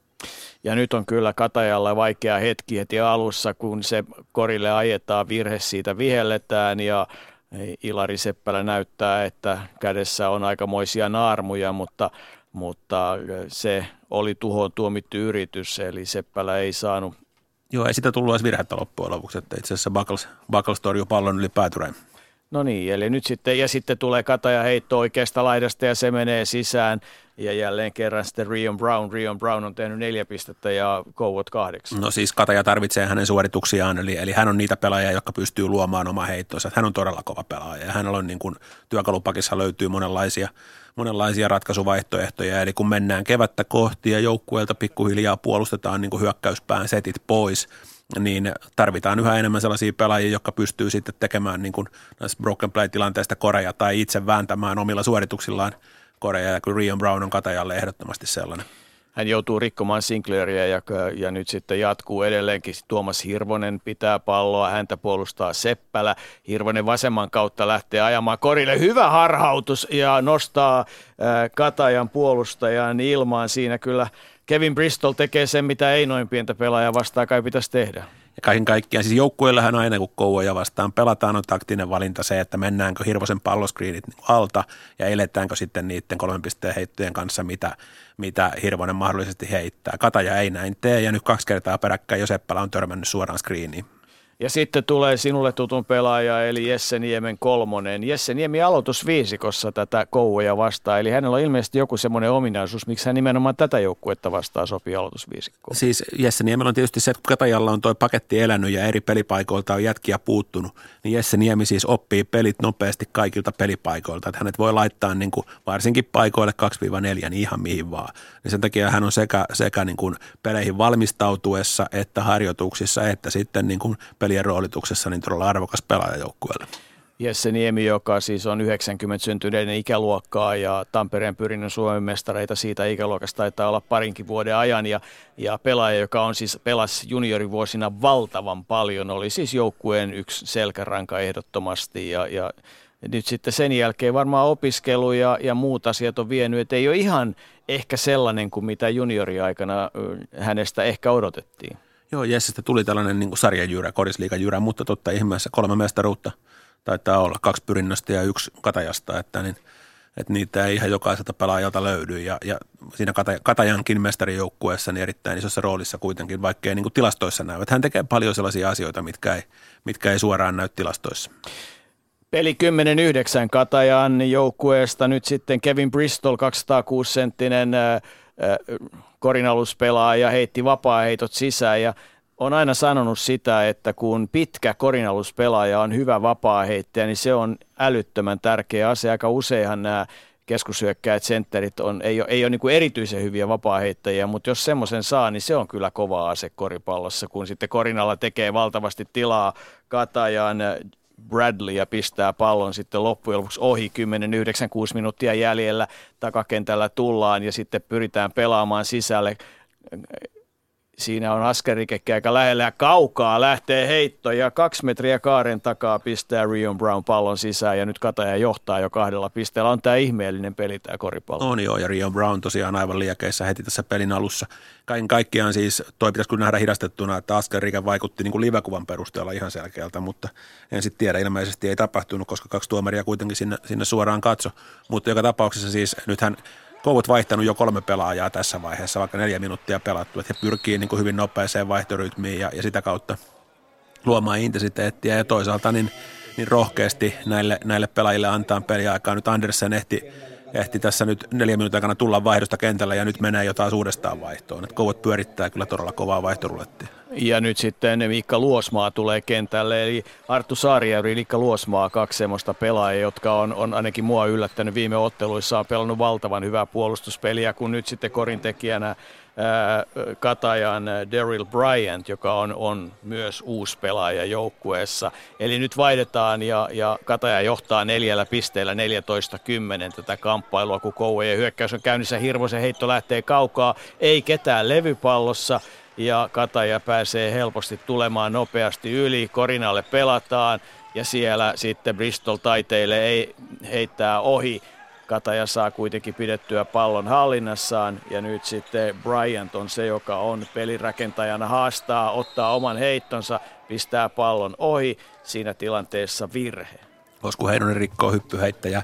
Eli nythän tässä on siis yksi merkittävä asia, miksi Kataja on mennyt ottelussa johtoon, eli, eli Kouvojen, nyt varsinkin kun Buckles on vaihdossa, niin heidän sentterikaksikkonsa on varsin nuori. Eli, eli siellä on Luosmaa, joka oli alkukauden loukkaantuneena, ja sitten on Nikolai Andersen, joka on siis tanskalainen, mutta pelaa, pelaa Kodisliigassa suomalaistatuksella, koska tuli juniori-ikäisenä Suomeen. Ja nyt Bristol on kyllä heitä kouluttanut nyt varsinkin irtopalloissa pahasti. Et Bristol on päässyt niin äh, haalimaan irtopalloja, ylimääräisiä hyökkäysvuoroja Katajalle ja sitä kautta sitten niin Kataja tällä hetkellä kuskin paikalla. Mielenkiintoista nähdä nyt tosiaan ensimmäistä kertaa näin tämän Bryantin, joka pelaa kolmatta peliä Suomessa, 13 ja 15 pinnaa kahteen ekaan peliin, että tässä työtä. Niin, aikamoinen, ää, ei niinkään huonoissa paikoissa pelannut, kuin on Saksassa, Italiassa, Kreikassa ja Unkarissa sekä myös sitten D-liigassa West Virginian yliopistosta alun perin tullut. Ja huono syöttö, erinomaisen huono syöttö ja siitä Kataja on päästä nopeaa hyökkäykseen, mutta James Sinclair katkaisee sen ja, ja tilanteessa 10-16 Kataja on kuuden pisteen johtoasemassa tai Coat nyt kuuden pisteen tappioasemassa tällä hetkellä kamppailussa. Kataja hyökkäys, sitä lähtee rakentamaan Bryant oikeaan laitaan, sitä pelataan takaisin. Ei liikettä tällä hetkellä, mutta aivan, aivan erinomaisen vapaa paikka hänellä luodaan. Ja levypallopeli tuntuu tällä hetkellä olevan täysin Kataja hallussa. Mäkäläinen vie levypallon, sitten tuli kaukaa heitto Rion Brownilta. Tällä kertaa ohi, neljä minuuttia vielä ensimmäistä neljännestä pelaamatta ja heti paukkuu ja paukkuu sisään. On Steven Bletcher kyllä kylmä jätkä. On tuossa, tuossa hänen gameinsa. Nythän siis irtopallon pelaamisessa tällä hetkellä tosiaan niin, niin Kouvut ei pärjää ollenkaan, eli he tarvii Bucklesin takaisin kentälle. Bucklesilla on sentään kymmenen levypalloa että tällä hetkellä siis Luosmaa ansaitsee todella hatunnoston siitä, miten hän vakavan loukkaantumisen jälkeen on tullut takaisin kodisliikan parketeella. Hän on esiintynyt todella edukseen, mutta nyt tässä, tässä pelissä tosiaan niin Luosmaa ja Andersen molemmat ollut, ollut Bristolin kanssa vaikeuksissa. Tietysti Kataja on aika kova joukkue siinä mielessä, että joukkue on nyt niin kuin Europentillä aika kovaksi keitetty, mutta tällä hetkellä, kun Kouvoilla on Steven Bletcher, joka on kai tehnyt jo 12 pistettä Kouvojen 16 ensimmäiseen kuuteen minuuttiin, eli puhutaan yli 50 pisteen vauhdista, niin, niin, ja kolmosilla niin on siinä pitämistä, mutta Steven Bletcherin taustahan on siis todella siinä mielessä mielenkiintoinen, että hän oli Oklahoma yliopistossa tämä 193 senttinen vahva jässikkämäinen takamieslaituri, enemmänkin takamies, niin niin hän pelasi viimeiset kaksi vuotta kaikki ottelut aloitusviisikon pelaajana hyvillä keskiarvoilla, että hän ei ole tosiaankaan turha pelaaja. Että. Joo, ja ei ole kyllä tämä Bryantkaan, että hän tuli ihan siirtoajan lopussa, että Kataja vaihtoi nelospaikan Joey Kingin sitten kuitenkin takamieheen, että täysin erityyppiseen pelaajaan. Eli tietysti siinä sitten Vesa Mäkäläiselle iso ruutu jää nelospaikalla ja, ja terveenä pysyessään hän varmasti sen täyttää. Mutta tosiaan niin siinä häneltäkin ihan kova ratkaisu vasemman käden kuljetuksesta aika varmanollinen hyppyheitto, että, niin, että kolmen pisteen heittoja ottanut rohkeasti jo kaksi, vaikka ainakaan kahdessa ensimmäisessä ottelussa ne ei ole kyllä juurikaan pudonnut. Ja näin tulee sitten Kataja hyökkäys ja hyvin sinne ehtii puolustukseen heittonsa jälkeen Derry Bryant ja nyt palataan Korinalle. Ja sieltä onnistuu taiteilemaan Vesa Mäkäläinen pallon ohi. Mäkäläinen on kyllä hyökkäyslevypalloissa ollut tässä hyvä 16 18, eli Kouot on kahden pisteen tappio asemassa, asemalla ja sitten tulee jälleen kerran Bletzerin heitto. Eihän tämä ole enää todellista jälleen kerran. Hän on tehnyt 15 pistettä Kouoille tällä hetkellä. Steven Bletcher aivan huikeaa heittopeliä tällä hetkellä nähdään Mansikka-ahon hallilla. Kouot siirtyy johtoon ja näin sitten Pieti Poikolla. Nyt pelataan erinomaisesti pallo sisälle. Se kuitenkin menee heitto ohi. Ei onnistu saamaan Bracken Buckles palloa, ei, anteeksi, ei onnistu saamaan Kevin Bristol palloa sisään. Ja, ja Fletcher jatkaa tällä kertaa ohi. Ja nyt kun Joensuu saa, Kotaja saa levypallon, lähtee oikeasta laidasta tulemaan. Pelataan, Joensuu pelaa selkeästi koko ajan palloa sisälle järjestelmällisesti. Siellä yksi yksi tilanne ja siitä vihelletään sitten virhe, eli Fletcher saa siitä virheen. No siinä oli kyllä todella villi heitto Bledgerilta, että okei, kun on viisi, viisi edellistä kolmosta laittanut sisään, niin kai siinä sitten ottaa sen kuudennenkin, mutta nämä on tietysti niitä. Kouvojen kuitenkin näistä edellisistä tappioistakin, niin kaikki on viimeisen minuutin tappioita ja oikeastaan yhden pallohallinnan pelejä. Ja noi on niin, joukkueessa on tällaisia pelaajia, jotka ottaa noin villejä heittoja, niin sitten kun mennään sinne viimeiselle minuutille ja tavallaan pitäisi pelata se organisoitu hyökkäys ja hakea se, se tavallaan korkean prosentin ratkaisu, niin se, että mitä Kouvot siinä vaiheessa tekee, niin se on varmaan olennainen kysymys sille, että pelaako he niin kuin korkeimmista sijoista tässä, tällä kaudella tässä vaiheessa. Mutta tosiaan taas, taas niin kuin siviilirohkeutta ei puutu pelutuksesta, että taas nyt tulee nuori Kantonen kentälle, että, että kovaa vaihtorulettia pyörittää poikalla. Kyllä, ja, ja tietysti Jerichius Bradley on nyt sitten 196-senttinen uh, laituri, 26-vuotias uh, Joensuun katajan on vapaa heittoviivalla ensimmäinen puhtaasti sisään ja niin myös toinen sisään kun pelataan ensimmäistä neljännestä, jota jäljellä puolisentoista minuuttia. Kouot on pisteen tappiolla kotikentällään, sillä joukkuevirheet täynnä kateen johtaa. Ja sitten tulee todella huono syöttö ja kaksi yhtä vastaan, mutta siinä päättää tehdä Katajan Daryl Bryant sen, että haastaa yksi yhtä vastaan, on siis sen tyyppinen pelaaja, on tehnyt kuusi pistettä ja pistää pallon koriin Kataja kolmen pisteen johdossa.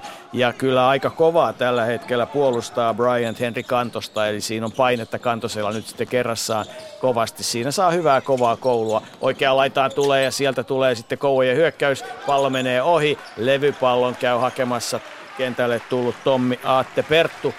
Ja Tommi Huovilakin on kentällä, Iri Seppälä on kentällä, eli Katajakin sitten vaihtaa pelaajia. Oikeassa laidassa ollaan, siellä haastaa nyt sitten Huolila, ei saa palloa, sitten tullaan keskelle loistava liike, hyvin käyttää tukia, alkaa Bradley ja pistää pallon sisään ja kun puoli minuuttia jäljellä Kataja johtaa viidellä pisteellä. Kaikkien Katajan ilme on hyvä kyllä. Tietysti Bradleyltä erittäin kova korja siinä Saarijärvi ja Jaakalalla aika lailla toiseksi. Kun puhutaan kodisliikassa aina siitä, että onko kotimaisia pelaajia, ulkomaalaispelaajia, millä statuksella pelaavia, niin tälläkin hetkellä kuitenkin kotimaisten pelaajien määrä ja rooli kentällä aika merkittävä. Katajan eturivi esimerkiksi kokonaisuudessaan, siellä on Perttu ja Huolilla ja vastaavasti sitten taas Kouvojen, Kouvojen takakenttä merkittävästi, merkittävästi kotimaisessa miehityksessä. Puoli minuuttia jäljellä siitä voidaan tuossa tauolla hetki puhua tästä asiasta, koska kyllä ideana on kuitenkin se, että parhaat pelaa ja pyritään saamaan kovia tilanteita. Ja kyllähän Tuomas Hirvosen kolmen pisteen, eh, ei kun Henri Kantosen kolmen, Saarijärven. Saarijärven kolmen pisteen heitto, pahus vieköön, niin tota, on hyvä osoitus siitä, että, että äh, et hyvät pelaajat pelaa ja hyvät pelaajat heittää ja, ja siinä mielessä tietysti mitä kovempi sarjan taso on ja kun sinne murtaudutaan, niin se on tarkoittaa, että, että siitä seuraa hyviä asioita. Joensuun kataja vielä ei, ei saada palloa ilmaan. Siinä yksi ylimääräinen syöttö tulee paikkaan, jossa pitäisi jo ratkaista, mutta näin on ensimmäinen neljännes saatu pelattua ja ollaan semmoisessa 90 pisteen vauhdissa tällä hetkellä. Kouot 22, Kataja 24. Öö, mitä sanot? No tietysti niin Kataja tekee keskimäärin 87 ottelua kohti, se on kova lukema. Kouot päästää keskimäärin 84, että he on sarjan jumpo korihaitten jälkeen niin eniten pisteitä päästänyt joukkue tässä, tässä liigassa. Eli, eli Kouvathan vaihtelee paljon puolustusmuotoja ja tavallaan näin niin kuin katsomusta katsottuna, niin aina välillä ihmetyttää, että tavallaan niin kuin tietääkö heitä, mitä he on niin kuin tekemässä. Että se välillä, välillä tavallaan toi, toi systeemi ottaa aikaa ja nyt tuntuu ja tuloksien perusteella näyttää, että se alkaa sieltä löytyä, että pelaajat alkaa sisäistää tänne, mitä haetaan. Et välillä, välillä niin kuin joissakin peleissä vaikuttaa, että he on enemmän sotkenut niin kuin omaa pelaamistaan sillä kuin vastustajan. Mutta nyt esimerkiksi pari, pari menetystä huonoa heittoa Katajalle tuossa to, sillä, että Kouvat kävi paikkapuolustuksessa – ja, ja Kataja, jolle tuommoinen hyökkäyspää flow on erittäin tärkeä asia pelissä, niin kuin Teemu Rannikon joukkueelle aina, niin niin toi kovujen puolustusmuotojen vaihtelu voi olla ihan hyvä keino saada sitä pois. Aika hauska yksityiskohta tilastoissa, että Kouvojen kahden pisteen heitot seitsemästä kaksi sisään 28 prosenttia ja yhdeksästä kolmosesta kuusi sitään 66 prosenttia. Se on kova lukema, mutta siihen tietysti tämä Pletcherin valtava 5-6, 5 äh, korja kuudella yrityksellä, niin, niin se on huima luku. Katajalla heittopeli on ollut kahden pisteiden osalta yli 50 prosentin ja ainoastaan 6 kolmosta, joista kaksi sisään ja vapaa-heitot kaikki sisään. Levypallot on tällä hetkellä ollut kyllä täysin Katajan, eli, eli Katajalla on 13 levypalloa ja Kouvoilla niitä on neljä, että se on se osa-alue, mitä noin tilastojen valossa ehdottomasti Kouvojen pitää parantaa. Joo, kyllä Kouvoilla kaiken kaikkiaan sen jälkeen, kun jo alkukaudesta, onko se yhdeksän pelin jälkeen joukkueen kulmakivi Ville Kaunisto loukkaantui ja kausi oli ohi, niin kyllähän sen jälkeen oikeastaan oli jo niin selvä asia se, että koulujen menestystä pitkälti tulee määrittämään se, että miten he pärjää korinalla, miten he pärjää irtopalloissa. Ja he on tällä hetkellä tosiaan hyökkäyspäässä ennen kaikkea kolmen pisteen heittojoukkue, että et vitospaikan pelaaja tai, tai isoista miehistä toinen, eli Buckles, joka on nelosvitonen, niin hänkin on yli 40 prosentin kolmen pisteen heittäjä. Että hänkin on oikeastaan niin kasvot koriin päin parempi pelaaja. Ja sitten käy jo pikkusen tuuriakin Rion Brownilla heittopomppi ilmaa ja, ja menee sitten loppujen lopuksi sisään. Mutta eh, Katajan neljän pisteen johdossa tätä kamppailua mennään. Hyvä loistava syöttö. Kerrassa upea syöttö Hirvoselta, mutta sitten liian vaikea suoritus Korinalla. Äh, siitä ei saada palloa sisään. Nyt on sitten vapaa heittopaikka. Se heitto menee ohi. Kataja Kouvot käy hakemassa levypallon. Raken Buckles käy hakemassa sen. Hirvonen hyvin kaukaa pohtii, mitä tekisi. Haastaa, haastaa, lähtee ajamaan. Ottaa sitten heiton, pistää pallon ohi. Kataja vie levypallon. Tulee nopeasti kent, puolen kentän yli. Katajan Rion Brown pitää palloa, pitää palloa, pitää palloa, kunnes ei kohta enää ole mitä pitää, kun aika loppuu kesken. Näin saadaan sitten oikeaan laitaan pallo ja sieltä lähtee Mäkäläinen haastamaan omaa pelaajansa, kääntyy korinalle ja menettää pallon. No se ei kyllä ollut mitään hyökkäyspelin suurta taidetta. Joo, ja kun puhuttiin sitä Katajan hyökkäyspeli flowsta, miten tärkeä asia on, se on, niin siinähän se katosi aivan täysin. Eli pallo pelattiin Mäkäläiselle ja sitten 10 sekuntia kukaan muu ei enää koskenutkaan palloa. Ja sitten tulee tilanne, jossa ilmeisesti Sinclair astuu sivurajalle. Sivurajan yli, joo, siltä se näytti ja, ja sen takia, että sekin momentum sitten Kouvojen osalta tuhrittiin. Katajan hyökkäys, Bradley pitää palloa, antaa sen sitten Brownille ja Brown sisälle, josta lähdetään tulemaan ja haastamaan ja heitto menee ohi. Ei sekään ollut, se oli väkisin puskemista, ei siinä ollut sitä flowta lainkaan, kun sitten Kouvojen vuoro yrittää nyt puolustus alkaa olla kohtuullisen tiukkaa. Bletcherillä, Bletcheriä pidetään nyt erittäin takkaa. Hän pitää palloa, antaa sen sitten Luosmaalle. Hirvonen, Hirvonen takaisin Luosmaalle ja pystyykö Luosmaa laittamaan pallon sisään? Ei pysty. Hyvä yritys. Vähän oli kovat ranteet. Oli, mutta Hirvonen on hyvä pick pelaaja, että niin hän pystyy palloskriinistä, palloskriinistä luomaan, hän pystyy palloskriinistä tekemään hyviä valintoja ja jälleen hän kyllä pelasi Luosmaan ihan vapaaksi korinalle. Kataja hyökkäys ja taas korinalla kamppaillaan ja tällä kertaa nyt sitten Bradley onnistuu korinteossa. Kataja pelaa nyt tällä hetkellä vähän tämmöistä niin kuin, niin kuin NBA-hyökkäystä, eli pallo pelataan mismatchiin jonnekin päin kenttää ja sekin katsotaan, mitä pallollinen pallon kanssa tekee. Että tämä on vähän, vähän erilaista kuin mitä Kataja varmasti pelaisi, jos, jos niin pelirakentajana olisi Teemu Rannikko. Ja tällä tavalla esimerkiksi varmaan isoista miestä Bristol katoo kuvasta täysin, koska hän varmaan tarvisi nimenomaan pick tilanteita ja saisi palloa rolliin. Ja nyt pelattiin loistavasti nopealla syötöllä kulmaan pallo, josta Sinclair pääsi heittämään kolmosen ja, ja se oli erinomainen osoitus siitä, miten, miten pitää sitten syöttää pallo laitaan. Kun taas toisessa päässä Seppälä oli ilmeisesti päättänyt etukäteen, että hän heittää nyt tästä hyökkäyksestä, koska siinä oli taas häneltä niin kuin täysin pakotettu ratkaisu. Ja nyt tuntuu, että Katajan pelaajat vähän vuorotellen kaikki hakee omia ratkaisuja. Niin, tuntuu siltä, että kun peliä johdetaan, Hirvonen, mitä hän tekee pallon kanssa, pitää palloa, ottaa oman ratkaisun rohkea sellainen ja kolmonen sisään kotisallissa ja näin sitten peli on tasan ja Joensuun kataja valmentaja Craig Gibson näyttää, että nyt tämä pelleily saa loppua ja ottaa aika lisää. Varma, se oli ilman muuta, mä luulen, että se oli Gibsonin reaktio tuohon oikeastaan neljään viiteen peräkkäiseen aika tämmöiseen soolopainotteiseen hyökkäykseen ja niin kuin näkyy, niin siellähän Gibson ja Rannikko keskustelee ennen, ennen lisää, että mitä joukkueelle sanotaan. Mutta että niin Kouvoilla taas vastaavasti, niin miten niin Hirvonen ei ole heittäjä. Että siinähän heittää vastustajan vitospaikan pelaajan Bristolin yli mm. pallon koriin. Että niin nämä on niitä valintoja tavallaan, mi- mihin niin kuin vastustajan pitää tietää, että minkä heittojen kanssa eletään. Ja kyllä mä luulen, että toi kuitenkin on se heitto, minkä kanssa sitten viime kädessä puolustuksellisesti eletään. Mä luulen, että se miksi Gibson otti aikalisän on tämä, että niin kuin hyökkäyspään kaikki joukkueet tekeminen on ihan kateissa. Ja kun katsotaan pisteiden tekijöitä kamppailussa, niin Hirvonen on tehnyt 5, Bletcher 15, Sinclair 5, Saarijärvi 3, Sarviereltä muuten erinomainen syöttö sinne laitaan. Se on kirjattava. Se oli kova syöttö, se oli hyvä syöttö, se oli hyvää pelin lukua. Ja tämä on semmoinen asia, mikä ilahduttaa, että, että kun Luosmaat ja Saarijärvi katsoo, niin heidän pelilukutaitonsa ja sitten myös puolustuksessa liikkuminen edellisessä Seagulls-ottelussa, että ei käsiä mukaan, hyvin kropalla puolustaen, ei turhia virheitä. Et se oikein pisti, pisti silmään. Niemi tehnyt Katajalle kolme, Bristol neljä, Brown seitsemän, Bradley 6, Bryant 8, joten äh, tasaisesti jakautuu. Kyllä, ja niin kyllä Saarijärveä pitää nostaa hattua. Nyt Kouvot sitten taas paikka prässissä, eli sieltä tulee hyvin erilaisia puolustusmuotoja, mitkä, millä pyritään vastustajan peliä sekoittaa. Nyt se edelleen taas sitten tarjosi Seppälälle täysin avoimen väylän korille. Mutta se, että niin, tämä on, tää on Kouvojen juttu tässä sarjassa. He pelaa vähän eri tavalla kuin muut joukkueet. Jollakin tavalla pitää erottautua ja, ja se oli hyvä ajo tietysti Korinalle siinä. Siinä oli Seppälällä tilaa mennä sinne ja kaksi pistettä on tällä hetkellä Katajan johto, kun sitten tulee virhe. Huolilla ottaa virheen tässä tilanteessa Sinclairia vastaan.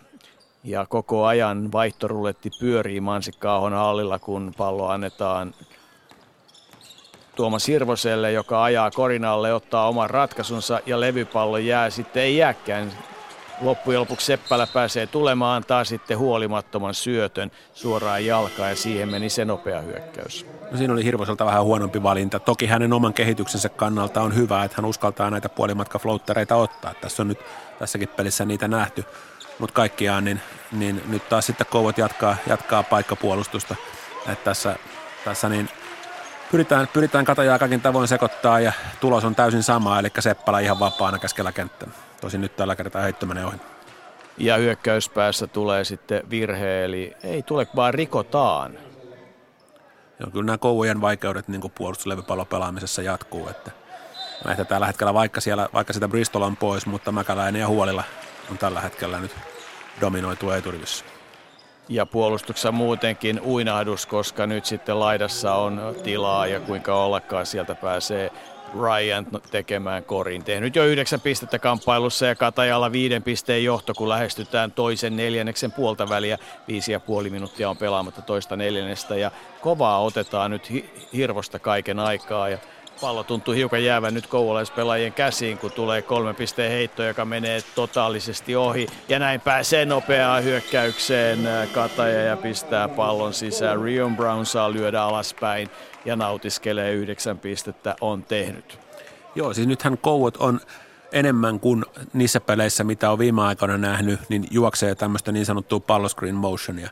Eli, eli he hyvin paljon käyttää samoja juttuja kuin viime kaudella niin pelikirja, hyökkäyspään pelikirjassa, vaikka tosiaan valmentaja on eri ja pelaajat on eri, mutta siinä on apuvalmentajilla on iso rooli tässä tässä hyökkäyspelin rakentamisessa. Ja nyt tosiaan viime kauden pelikirjasta on kaivettu tämä heidän oikeastaan viime kauden paras, paras hyökkäyksensä. Ja nyt näkyy, että se johtaa vähän tämmöisiin tilanteisiin, että nytkin lähti oikein hyvä heitto ja laadukas heitto mutta tuloksena oli vastustaja donkki toiseen päähän. Et silloin kuitenkaan ei olla vielä siinä pelitavassa ihan täysin sisällä, koska tuommoiset asiat, että mitä tehdään, kun, kun heitto lähtee, minkälainen kenttätasapaino on, ketkä menee levypalloon, ketkä varmistaa, niin se oli tässä täysin hukassa. Aikamoinen vaihtoruletti myös ja sitten siinä vaiheessa kun peli sotkeutuu ja jatkuvasti myös vaihdetaan paljon pelaajia, niin sekin on oma riskinsä, että siellä on hyvin erilaisia viisikoita ja, ja että et tavallaan ei ole semmoista permanenttia, johon sitten voi tukeutua, kun on vaikeita ja niinpä katsomossa kovasti tekee omia muistiinpanoja ja miettii viime kauden valmentia ja seuraavan kauden valmentia Jyri Lehtonen. Niin, mahtaako tehdä muistiinpanoja vai viettää aikaa sosiaalisessa mediassa, vaikea sanoa, mutta joka tapauksessa niin Jyri on, Jyri on paikalla ja Kouvothan on jo tosiaan julkaissut, että Jyri palaa sitten ensi kaudelle joukkueen valmentajaksi. Jyrillä kanssa on aika hyvä tämmöinen koripallotietokone, kyllä se täytyy sanoa, kun kouvojen hyökkäys on käynnissä. 5.15 näyttää pelikello laskevaa aikaa ja pallo tahtoo nyt sitten jäädä taas hyökkäyksessä, kun nyt sitten lähtee kovaa vauhtia kohti koria kouvojen pelaajista. Osku Heinonen ja se päättyy torjuntaan ja toiseen päähän tullaan ja kaukaa lähtee kolmonen ja paukkuu sisään 38-28. Katajalla 10 pisteen johtaja Rion Brown heittää kolmosen sisään. Kyllä tässä siis jäi silloin ottamatta kiinni, kun puhuit tästä europelien jälkeisestä letdownista, mikä usein tulee ja varsinkin kovimmille pelaajille. Ja voisin kuvitella, että Rion Brown on varmaan sellainen, jossa pikkusen motivaatio voi olla olla hukassa, kun europelit loppu, mutta kun nyt tähän peliin sitä on löytynyt. Että kyllä siis puhutaan todella kovan luokan pelaajasta ja jos Karaja meinaa Panteripatsasta keväällä nostaa, niin siinä on yksi sellainen pelaaja, jolla tulee olla siinä aika iso rooli. Niin, Rion Brownin on siis todella sarjan neljänneksi paras pisteiden tekijä 18 pisteen keskiarvolla, seitsemän levypalloa, kolme syöttöä tälle 25-vuotiaalle Miamin yliopistosta koripallotaipaleelle lähteneelle pelaajalle, joka on kyllä ponnistusvoimainen, nopea, pääsee heittämään ja liikkuu kyllä elastisesti pallon kanssa. Hyviä liikkeitä ja jättää puolustajan jälkeensä ja heittää to, tosin ohi. Kouvat saa levypallon, lähtee omaa hyökkäykseensä ja siihen se tyrehtyy, kunnes sitten Kouvojen pelaajista pistää pallon ohi. Raken Rakim Buckles ja levypallo Katajalle. Kouvojen hyökkäys loppui siihen Bletzerin ilotulitukseen ja toiseen päähän tulee nyt sitten koko ajan. 40-28 ja nyt sitten äh, korin tekijänä tämä Daryl Bryant, joka on tullut joukkueeseen mukaan, joka todella papereista löytyy hyvinkin mielenkiintoisia seuroja, missä hän on, on ennen tänne tuloaan ollut, eli kuuluu niin kuin kohtuullisen kovan luokan kokeneisiin tämmöisiin, ei ihan ylimmän tason, mutta seuraavan tason ammattilaisiin. Joo, mä en itse asiassa tarkkaan ottaen tiedä tätä, tätä taustaa, että miksi Kataja vaihto nelospaikan pelaajan takamieheen. Varmaan jonkinnäköistä henkivakuutusta sen varalle, että jos Teemu Rannikko loukkaantuu, että mitä tehdään sitten playoffeissa. Että tässä, tässä on nyt kuitenkin kovan luokan takamies sitten si- siihenkin tilanteeseen. Ja nyt tosiaan varsinkin, varsinkin Bryant ja, ja Brown näyttää tänään todella ilmestyneen työpaikalleen, että kyllä he on sitten sellaisia pelaajia, jotka pystyy, pystyy kodisliigan ottanut ottaan haltuun. Et niin, tosiaan niin kuin sanoin, niin on jäänyt oikeastaan ainoastaan, ainoastaan niin, niin Pledgerin todella kovat niin kolmen pisteen heitot. Et nyt, nyt Kataja on onnistunut skauttaamisessakin paremmin sillä tavalla, että niin esimerkiksi tuossa kun Osku Heinonen sai pallon, kyllä Eeti tultiin kiinni ottaa se kolmen pisteen heitto pois ja pakotetaan hänet meneen korille, jolloin hänellä on sitten huomattavasti vähemmän aseita taas siitä, että nämä on kun tässä tämän illan teema, tämä peleihin valmistautuminen, niin tuossa nyt oikeastaan yksittäisessä tilanteessa niin tämmöinen aika perus taktinen valinta näkyy. Niin ja kun otetaan huomioon, että Steven Fletcher on tehnyt tällä hetkellä ää, yli puolet Kouvojen pisteistä, vaikka on pelannut kymmenisen minuuttia. Eli hän on tehnyt 15, koko joukkue 28 ja 12 pisteen tappioasemassa lähtee nyt sitten Heinonen tuomaan palloa. Osku Heinonen ylös antaa vasempaa laitaan keskelle ja nyt siellä sitten tulee hyökkäys päässä vielä Kouvoille virhe, kun Miikka Luosmaa käsittelee Bradleyä joko kyynärpäällä tai jollakin, mikä se tilanne sitten screenissä. Se varmaan juoksee suoraan kyynärpäähän, liikkuva screeni ja, ja tota, no se oli nyt just niitä huonoja suorituksia, mitä kun sanoin, että näitä nämä pojat ei tee, niin se oli ajattelematon. Joo, siis siinä niin tosiaan siis ei ole kahta sanaa, että toi varmaan johonkin tuomareiden alkeiskurssilla kelpaa niin kuin esimerkkinä niin, niin väärästä screenistä, että siinä on oikein oppikirja, oppikirjatilanne ja ei, ei mitään epäselvää. Eli tosiaan Bradley hyvin treilaa ja Luosmaa vastaavasti siirtää screeniä ja tuloksena on tyrmäys ja ei, mitään, ei kahta sanaa väärä screeni täysin oikein tuomio. Eli screenitilanne, jossa, jossa seistään paikalla seisten liikkumatta estetään, annetaan, luodaan toiselle pelaajalle mahdollisuus päästä ohi ja siinä ei saa liikkua, koska se on hengenvaarallinen taklaus sen jälkeen. Nyt sitten vasemmalta puolelta tulee kataja hyökkäys ja ja jotenkin Katajan pelistä tällä hetkellä huokuu jonkunlainen itsevarmuus, vaikka nyt sitten pelikello päy loppuun asti, heitto tulee kaukaa, no se oli huono ratkaisu, mutta jollakin tavalla Katajan pelissä on semmoista tiettyä itsevarmuutta, kun levypallo Mikka Luosmaa käy hakemassa nyt sitten Kouvoille ja jälleen syntyy tilanne, tällä kertaa virheentekijä taitaa olla sitten Ilari Seppälä. Mutta siinä oli Kouvojen puolustuksessa oli paljon enemmän virtaa kuin mitä pitkään aikaan. Tuossahan myöskin helposti käy niin, että kun käydään paikkapuolustuksessa, että paikkapuolustus vähän sitten tappaa sitä energiaa pelaamisesta, mitä tietysti Poikola ei halua ja Kouvot ei halua, vaan päinvastoin siinä paikassa pitäisi olla vähintään yhtä aggressiivisia. Mutta kyllä tuossa niin kuin, nyt taas Kouvojen pelaamisessa oli pitkästä aikaa vähän enemmän virtaa. Toki sieltä kentälle tuli nyt muun muassa Sinclair, joka on, on erinomainen puolustaja. Ja nyt sitten kyllä kovaa miespuolustusta puolustaa nimenomaan Kataja ja Hirvonen kouluttaa, yrittää ja pääsee ja hyvin tekee tilaa ja saa sitten virheen kalastettua Kouvoilta. Miikka Luosmaa, ole Hirvonen luo tilanteen, mutta häntä Ilari Seppälä hyvin aggressiivisesti puolustaa. Hirvonen kuitenkin voitti sen tilanteen, että, että olisi toi nyt sitten taas semmoista tyypillistä yliaggressiivista puolustusta. Jossain määrin joo, ja tosiaan sitten taas taas kun puhutaan näitä, että mihin valmistaudutaan, niin tuommoisia aika perustaktisia valintoja, että pelataanko sisällä yksi vastaan yksi vai autetaanko sisään.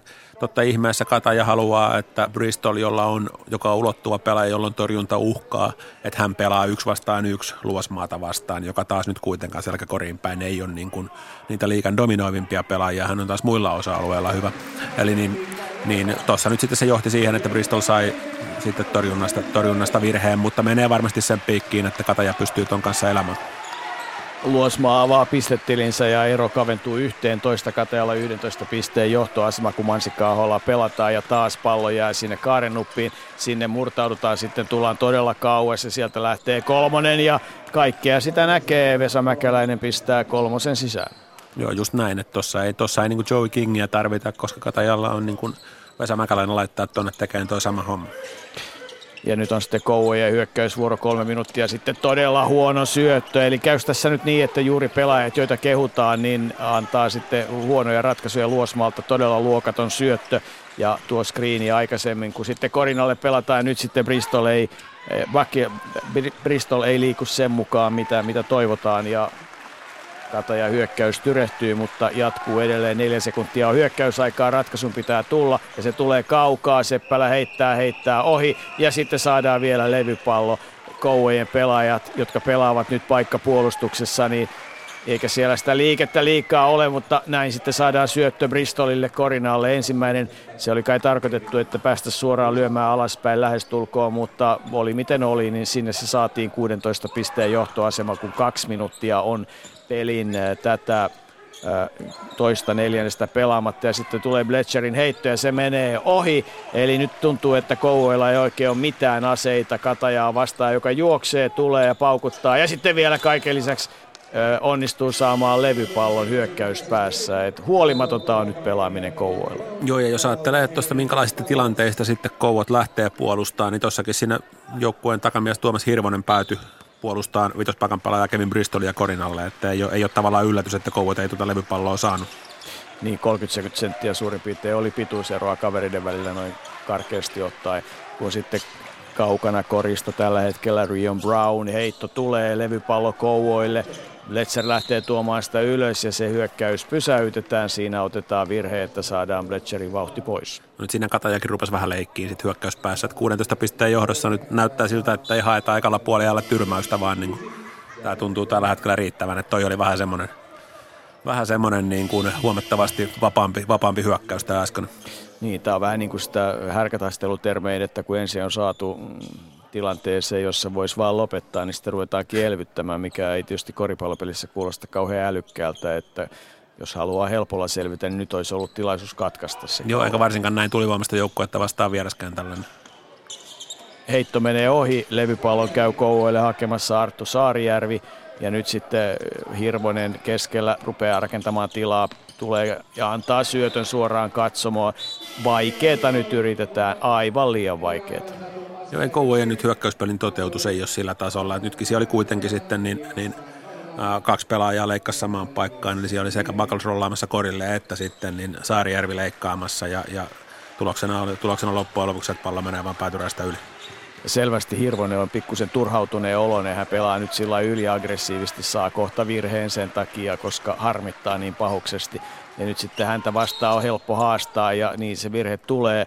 Vapaa heittoviivalle pääsee Daryl Bryant. Et, et Hirvosella on nyt vaikea hetki kentällä. Kyllä joo, ja tosiaan niin Kouot on, on että he on ilman muuta rekisteröinyt tänne, että Bryant ei ole kauheasti niin kolmen pisteen heittoja osunut tässä vielä alkukaudesta, mutta to, tai tässä niin kuin korisliiga, korisliigauransa alussa, mutta että niin siitä huolimatta, niin tuossakin niin Bryant oli niin vahva fyysinen suoritus, että vaikka Hirvonen tavallaan pysyi hänen ja korin välissä, niin silti kuitenkin niin kuin Bryant pystyi ajamaan korille ja kalastaa virheen, että hän meni niin kuin tavallaan Hirvosen läpi siinä.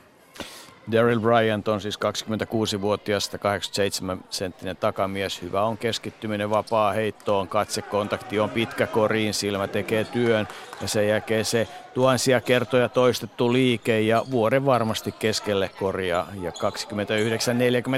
29-47, kun nyt sitten se syöttö onnistuu, ää, vaikea syöttö pelaajien yli, kaikki riskit niin, että, että siinä pallo katkaistaan, mutta Blecherille se onnistuttiin saamaan ja Blecher on tietysti korintekijänä ihan superluokkaa. Jesse Niemi palloa käännetään nyt sisälle ja siellä jälleen taistelee pallon koriin Daryl, Daryl Bryant, joten näyttää, antaa tällä hetkellä työnäytteitä siitä, miksi hänet on joukkueeseen otettu. Joo, ja molemmat joukkueet nyt, niin tavallaan menevät mismatchiin sillä tavalla, että he menee sellaiseen itselleen edulliseen yksi tilanteeseen, mutta siihen mennään niin kuin pallon liikkeen ja pelaajan liikkeen kautta. Että nyt se, mitä tuossa nähtiin välillä ja minkä takia Gibsonkin oli pakotettu yhteen aika lisää, että hyökkäyspeli pysähtyi, kun pakotettiin noihin yksi vastaan yksi tilanteisiin, niin nyt molemmilta joukkueilta hyvä toteutus, mentiin niin kuin itselle edulliseen tilanteeseen. Nämä on myös niitä, mitä etukäteen totta kai katsotaan, että mitkä voisi olla niitä semmoisia sopivia, sopivia tilanteita minkä takia näytti, että korin olisi tehnyt Bryant, mutta ilmeisesti Bradley oli kuitenkin korin tekijä, koska heitti vapaa heiton. Kyllä, ja Brad, Bradley kuitenkin on se pelaaja, jolla on tuolla, on tuolla niin kuin pituusylivoima tai ulottuvuudessa etutuokentällä, että Bryantilla ei sitä ole. Ei todellakaan. Ja jälleen kerran, kun pallon menetys, pallon menetys vielä puoli minuuttia ennen loppua. Eli nyt sitten tilanne on se, että jos tämä hyökkäys Kouvojen osalta, että Joensuun osalta pelataan taitavasti Katean osalta, niin seuraus on se, että ollaan yli 20 pisteen tappioasemalla, mutta nyt en kyllä ymmärrä, mitä tällä hetkellä ajattelee Daryl Bryant. Triplaa palloa sillä tavalla, että siitä on iso mahdollisuus menettää. Sitten rupeaa pelaamaan. Yksi yhtä vastaan, ottaa kolme pisteen heiton, pistää pallon ohi ja se loppuu siihen ehkä haluttiin pelata kello pois, mutta jos niin haluttiin pelata, niin oli niin, kuin niin sanotusti meikäläisen silmään älyttömän hölmö viimeinen hyökkäys. No oli joo, mutta kyllä tämä myös tämä Kouvojen edellinen hyökkäys, että kuitenkin Kouvoilla on hyvä traditio niin kuin fiksuna joukkueena pelikellon kanssa. Pieti poikolla tiedän, että kiinnittää siihen asiaan paljon huomioon. Nyt kun he on saamassa niin kuin viimeisen hyökkäyksen ja, ja kellohallinta hyvin tärkeä, niin sitten he menettää. Ja se, että syöttää heti niin kuin vaikeaseen paikkaan, että vaikka se syöttö menisi perille, niin se ei johda mihinkään. Niin se oikeastaan kuvaavaa sillä, että, että tota, Kouvojen paketti hajosi pahasti ja sen takia, että toinen neljännes 26-9 Katajalle. 50-31. Julmat ovat lukemat Kataja sadan pisteen vauhdissa ja jos katsotaan mitä meidän tilastoihin on sitten kirjattu kamppailussa, niin Kouvojen pisteistä Hirvonen tehnyt viisi, Luosmaa yhden, Bletcher 17, Sinclair 5. Kuulostellaan mitä puhuu muuten itse asiassa Tomi Huolila. Aika sopuvasti osuma tuohon alavatsa-alueelle ja se pääsi vähän vuotaa läpi ja nyt ei oikein keskivartalosta saa mitään irti, että ei oikein pysty hyppäämään. Että vähän verrytellään puoliajalla ja sitten lähdetään uudestaan pelaamaan. Eli pystyt jatkamaan? Eiköhän. Vaikka vähän kipeätä tekee? No sitten illalla on aikaa bussissa ottaa breikki. No mutta millainen oli avauspuolikas? Avauspuolikas. Alku tosi, tosi käsittämätön ilotuitusta Kouvolalta yhden miehen, yhden miehen tota, johtaa sitä orkesteria. Ja, tota, meillä oli teemana tänään puolustuksen niin kuin, nostaminen ja nyt to, toisella neljänneksellä niin saatiin mun mielestä aika hyvin, hyvin puolustettua, että varmasti niin kuin tästä on niin kuin hyvä jatkaa ja nostetaan vielä niin kuin vaihteita sisään. Meillä ei nyt niin kuin yhtään varaa alkaa hölläämään, että Kouvat on tosi vaarallinen joukko, vaikka onkin muutama piste ero. Palataan vielä otteluun lähtöön. Miten sisuntuneena tulitte siitä keskiviikon aika surkeasta esityksestä seuraavalle vierasreissulle? No kyllä täytyy sanoa, että ollaan niinku selkeästi, ihan aamutreeneissä oli uudenlainen keskittyminen ja selkeästi nollas tilanteen ja päästiin niinku, lähettää uudestaan siihen, että eilen katsottiin mitä tehtiin väärin ja ja sitten tänään on ollut uusi päivä ja se näkyy nyt. Kiitos Tommi ja nyt hoitamaan kylkikuntoa. Kiitos. Ja tässä tauolla otetaankin loikkaa vähän Atlantin toiselle puolelle. Ylepuheen urheiluiltaa. Yle Puhe hyvässä yhteistyössä TV2 kanssa ja Areenan kanssa. Areenasta kottelua voi seurata ja sitten 20 jälkeen TV2 Sari Sirkki ja Jarva oli haastattelijansa Tommi Huolilaa ja siinähän meidän teemaan tultiin aika hyvin mukaan, kun puhuttiin, että aamulla miten valmistauduttiin kamppailuun ja miten yrittää ne viime ottelun virheet käsitellä. Kyllä just näin. Ja kyllä tässä kun katsoo, niin, niin kaikkiaan siis, että et kovujen materiaalihan on, on jossain määrin kapea. Et siinä on, et se on tietysti hieno asia, että niin nuoria kotimaisia pelaajia on isossa rooleissa, he saa vastuuta ja he on viime aikoina onnistunutkin, mutta tänään kyllä näitä, niin Katajan nimenomaan tätä, tätä kovaa jenkkiosastoa vastaan, niin, niin Katajan Bryantilla on siis 15 pinnaa kasassa jo niin alle 12 peliminuuttiin, eli hän sivuaa jo ensimmäisellä puoliajalla niin kauden parasta – parasta noteeraustaan. Brownin 12 pinnaa syntyi siinä, siinä alussa aika pitkälti, mutta niin kuin hyvin solidi pelaamista. Bradley 9 pinnaa. Että nämä kaikki, kaikki sitten tota, noi Bristol Brown, tämä osasto molemmilla viisi levypalloa, niin pahasti kouluttanut kouvojen eturiviä. Että jos katsoo kouvoilla, niin kuin, että täällä on niin kuin todella synkkiä plusmiinuksia. Että et jos ajattelee, niin, niin äh, esimerkiksi Pledger on pelannut 15 minuuttia, hän on vaan miinus yksi. Eli, eli Kouot on siis hävinnyt 18 pinnaa ne viisi minuuttia, mitä Pledger ei ole pelannut. Et siinä on iso, iso ero. Sitten taas vastaavasti niin Luosmaa on, on uh, plus kolme, 12, vähän, vähän reilu 12 minuuttia. Et ne minuutit, mitä taas sitten Andersen on pelannut hänen paikallaan, on miinus 16. Et siinä näkyy näitä niin kuin isoja eroja näissä. Saarijärvi on tänään miinus 18 ekaan puoliaikaan. Että sitten – sitten niin äh, Sinclair tavallaan saman roolin pelaaja miinus yksi. Et siinä näkee, että niin, niin, et, et on ihan hatunnoston arvosta, että kouvot peluuttaa rohkeasti ja, ja nuoret pelaajat saa vastuuta, mutta nyt tänään, tänään, niin kun on, tänään on kieltämättä tullut pikkusen rajat vastaan kavereilla. Kyllä, ja, ja tietysti se heittoprosentti, että kahden pisteen heitto 16 yritystä, jolla saadaan aikaan kolme korjaa, niin, niin tota, jos haluaisi olla leikkisen, niin sanoisin, että sehän on semmoista Barcelona hyökkäyspeliä tällä hetkellä. Että Joo, tota... ja siis tietysti miettii, että, niin kun, että millä kouvot sen kahden pisteen korin tekee, mitä sellaisia tavallaan pelimerkkejä heillä on. Eli palloskriin pelaaminen on ilman muuta yksi, mutta sen, sen on saanut aika hyvin nyt, nyt kataja pois ja siitä tietysti katoo ulottuvuuksia, kun siinä on käytännössä niin kuin Hirvonen on se ainoa, joka sitä, joka sitä oikeastaan pelaa. Et sen takia niin, jos siinä olisi vähän erityyppisiä pelaajia välillä sitä pelaamassa, niin se voisi vähän vaikeuttaa katajan, katajan urakkaa tuolla osastolla, mutta heillä ei ole kuitenkaan niin kuin selkäkoriin päin oikein go-to-pelaajaa. Että toi, että he pysty meneen, pysty meneen niin kuin Pledgeriin sisään, että he pysty, pysty niin kuin Pledgerilla antamaan postiin pallon, niin siinä, siinä niin kuin oli vähän – vähän jotain semmoista, millä he voi kahden pisteen korin tehdä, mutta muuten se tuntuu, että ton, ton liikkuvuuden kautta pitäisi tehdä, mutta nyt tämä, mistä puhuttiin tuossa pelin aikana, tämä screen motion niin kuin liikkuvampi joukkuehyökkäys, mitä, mitä Kouot pelasi viime kaudella aivan erinomaisesti, todella oppikirjamaisesti, niin nyt – nyt se on tällä ekalla puolella ollut kyllä ihan kaos kouvoilla, että se, se ei ole niin kuin tällä hetkellä toimi yhtään ja se, se satuttaa joukkuetta. Että se on mun mielestä hyvä asia, että he on ottanut sen käyttöön, mutta se vaikuttaa olevan, vaikuttaa olevan aika vaiheessa. Otetaan tähän kohtaan siirto vähän toisenlaisiin asioihin tai pysytään oikeastaan samoissa asioissa. Hanno Möttölä on siis Suomen tähän mennessä ainoa NBA-pelaaja. Saa sitten nähdä, mitä tulevaisuus tuo tullessaan ja pelasi tietysti erinomaiset kamppailut tai vuodet Juttahin yliopistossa, on pelannut Euroliigaa, on pelannut kaikissa suurissa koripallomaissa. Ja nyt sitten opettaa ennen kaikkea tuolla Helsinki Basketball Academissa näitä kaikkia taitoja nuoremmille pelaajille ja tekee valtavasti työtä sen eteen, että että nämä oikeat yliopistot löytyy, niin kuin nyt sitten Lauri Markkasen osalta, niin kyllä Hanno siinä takana on varmasti asioita tehnyt. Kuulostellaan nyt sitä, mitä Hanne sanoo, Hanno sanoo siitä, miten Jutahissa aikanaan valmistauduttiin peliin.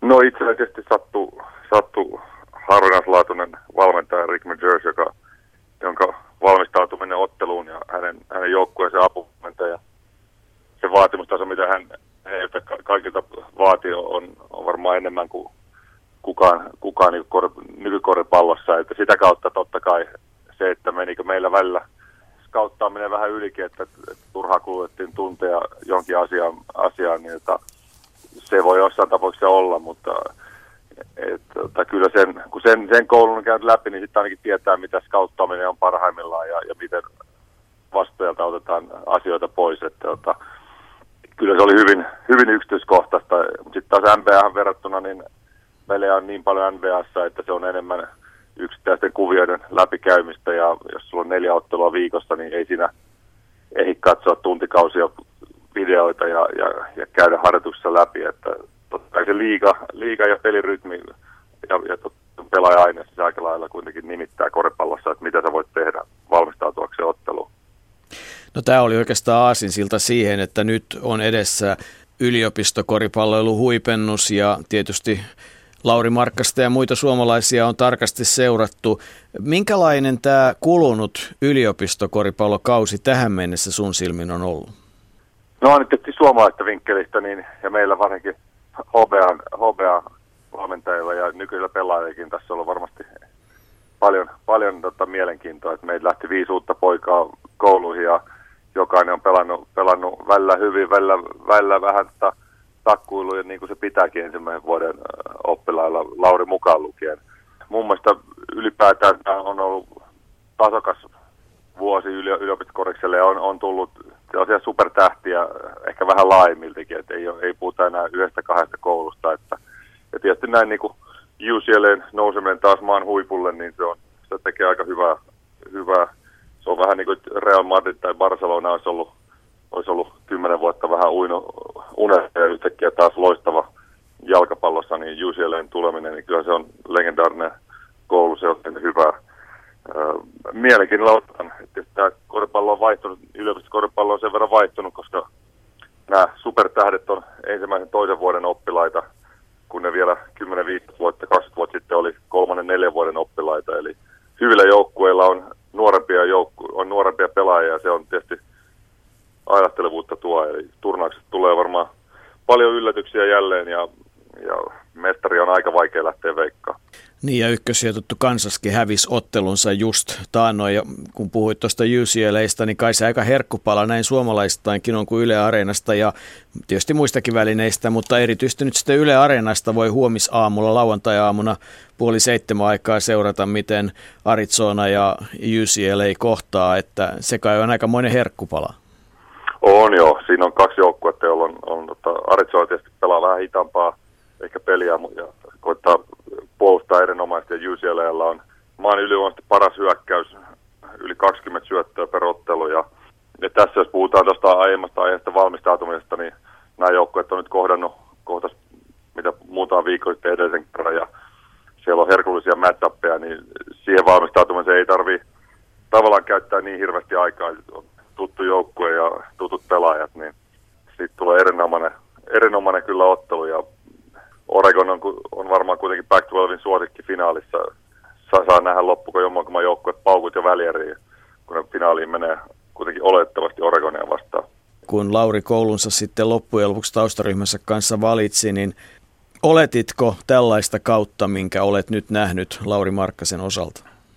No en, en usko, että kukaan Lauri mukaan lukien ehkä näin, näin kovaa, kovaa kautta uskoi. Totta kai kaikki ties Laurin kyvyt ja, ja Lauri, Laurin fyysiset avut on niin maailman huippuluokkaan nuorelle miehelle, että kaikki on mahdollista, mutta tietysti Arizonan loukkaantumiset ja, ja Alonso Trierin pelikielto ja kaikki tavallaan kaatu, kaatu positiivisesti Laurin syliin, eli, eli peliaikaa tuli niin paljon kuin pystyy, pystyy vaan kentällä olla alkukaudesta ja Lauri käytti sen mahtavasti hyödyksi, eli tässä tosiaan onnistui täydellisesti koulun valinta, koska jo etukäteen tiedettiin, että siellä on paljon peliaikaa tiedossa, mutta nyt vielä sitä tuli vielä lisää. Eli kyllä se on ennen modolta, että 35 minuuttia eikä vuoden pelaaja pelaa ensimmäisen parin kuukauden aikana. Ja Lauri on upeasti jaksanut. Ja siellä on kuitenkin kova pre-season ohjelma ja paljon peliä ja yhtäkkiä tulee media,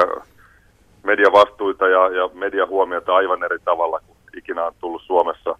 Lauri on levittänyt aivan, aivan huikeasti ja totta kai oli vähän olettavaakin, että aina se heitto ei tipu ja nyt taas viime yönä tippu kaukoheitot hyvin ja, ja tässä on, on tässä aika, aika suurella ylpeydellä ja hymyhuulissa on seurattu Laurin pelejä ja, ja tota, mä luulen, että tulee vielä Arizona menemään pitkälle turnauksessa, jos Lauri saa heitot sisään.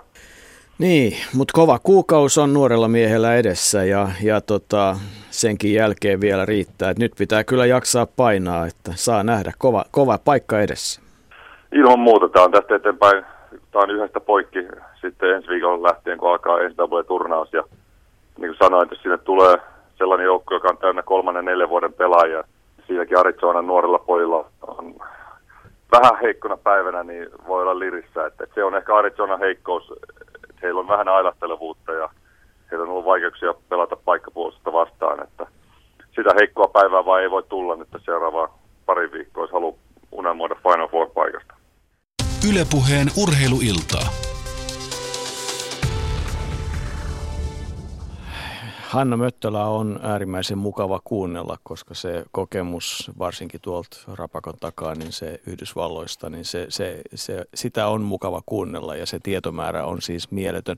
Täytyy nyt sanoa tästä Arizonasta ja Lauri Markkasesta se, että siinä vaiheessa kun tuli tieto, että Lauri Markkanen menee Sean Millerin Arizonaan ja sanotaan, että okei, että se, Lauri on niin kuin aloittava nelospaikan pelaaja ja sitten mä mietin mielessäni, että Arizonan yliopisto – aloittava nelospaikan pelaaja, freshman, ensimmäisen vuoden opiskelija ja että, tota, että, että sen mä kyllä ihan oikeasti haluan nähdä. Ja, ja sitten se tilanne, johon tullaan, että, että valmentaja Miller sanoo, että, että nyt hänen pitää antaa ilmeisesti Laurin pelata 40 minuuttia, kun se tekee 30 minuutissa 30 pistettä, niin onhan se jotain ihan, ihan niin kuin häkellyttävää. Olisitko Ilpo Rantanen uskonut?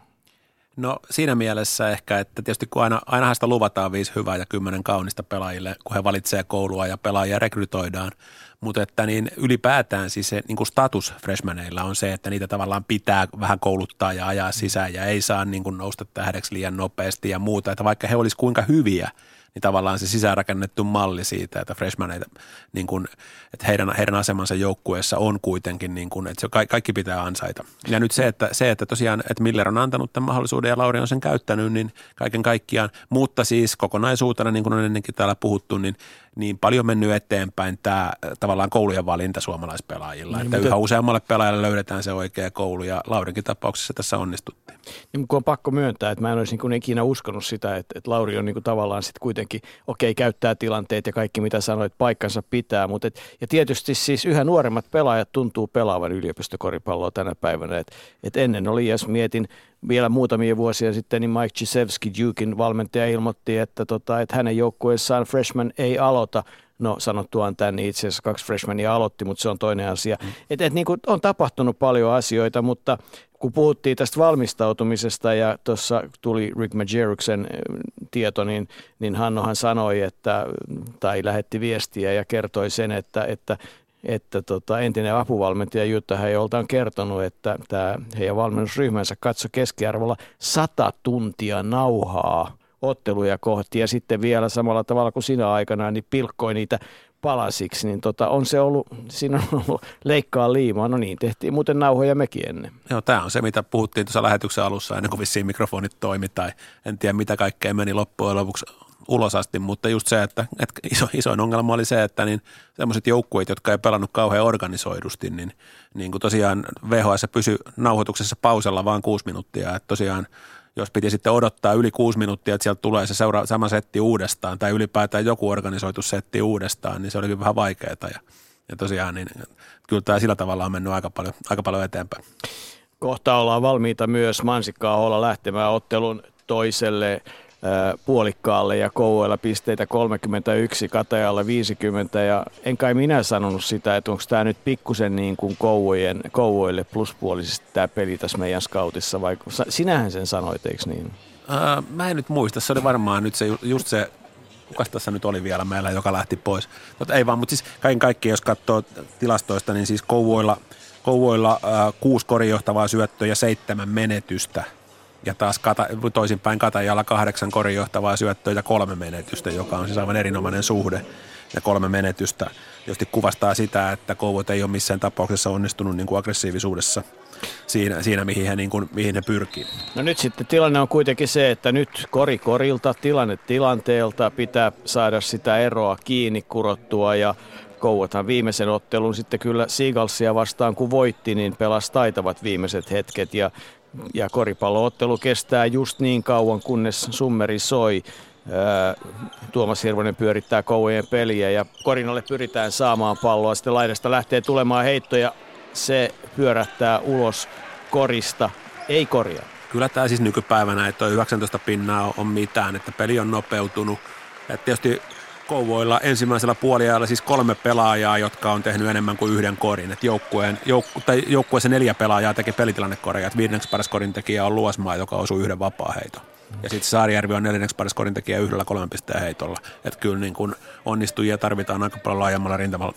Mutta oletko samaa mieltä, että, että nyt jos lähtisi tätä viemään tätä peliä eteenpäin, niin, niin kori korilta ää, puolustus tiiviiksi sitten sinne korin alle pelaamalla ja sieltä pyritään tekemään sitä ja, ja nimenomaan, että ei menetyksiä, että et, et tavallaan niin kuin piste pisteeltä kiinni. No, mä, joo, mutta mä näkisin myös niin, että kyllä kovujen pitää päästä avoimelle kentälle, että kyllä heidän pitää päästä juokseen. Että se on kuitenkin se paras keino saada tuolta noita pelaajia peliin mukaan. Että kyllä heidän pitää niin kuin, pystyä ihan erilaisen aggressiivisuuteen puolustuksessa, jotta he pääsee, jotta he pääsee niin, kuin, niin sanottuihin transition tilanteisiin. Sitä kautta siellä on monta sellaista heittäjää, jotka tulee peliin mukaan. Ja nyt on sitten hyvä pick tilanne, jossa, jossa Kouvoilta korin pääsee tekemään äh, Luosma. Luosma. Bucklesille.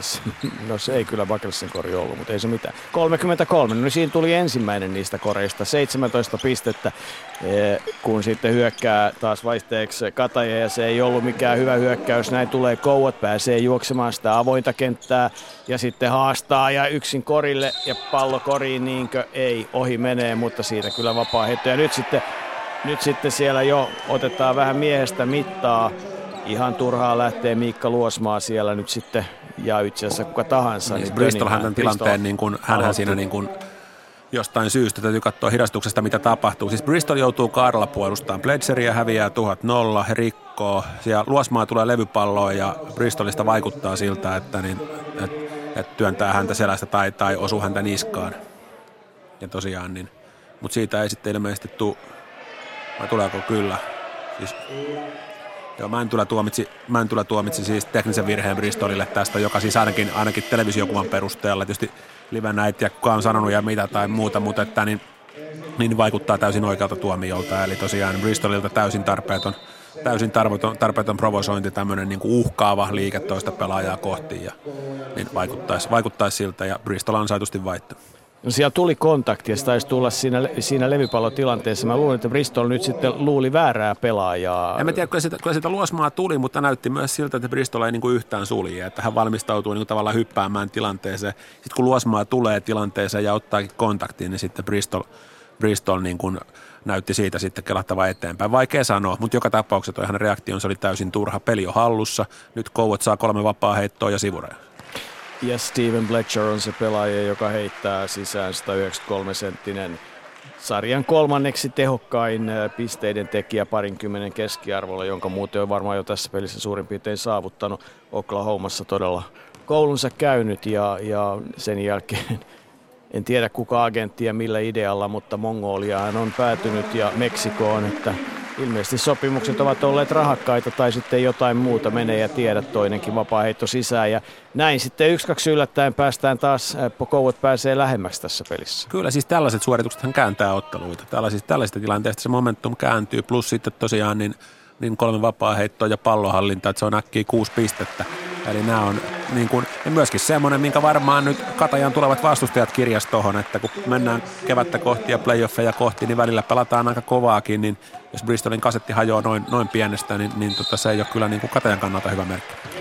Ja nyt sitten Hirvosta rikotaan, eli virheentekijänä on Katajan pelaajista Daryl Bryant, joka nyt on tullut siis joukkueeseen uutena mukana. Ja, ja nyt Katajan tilanne on tällä hetkellä se, että nopeasti pitää saada peli haltuun, kun palloa lyödään alaspäin ja alaspäin lyöjänä on sitten James Sinclair, joka on tehnyt seitsemän pistettä ja komeasti suoraan sivurajalta ja nyt siinä kyllä se oli aika kova, aika kova tilanne, minkä, mikä siitä Bristolin suorituksesta syntyi. Tällaiset suoritukset kääntää otteluita, että just viime viikolla kuitenkin Pyrintö johti korihaita 14 pistettä. Riki Mina odottaa puolustuspään levypallotilanteessa täysin turhan epäurheilijamaisen virheen ja peli kääntyi siitä ja loppujen lopuksi korihaille sarjan ensimmäinen tai heidän kautensa ensimmäinen vieras voitto.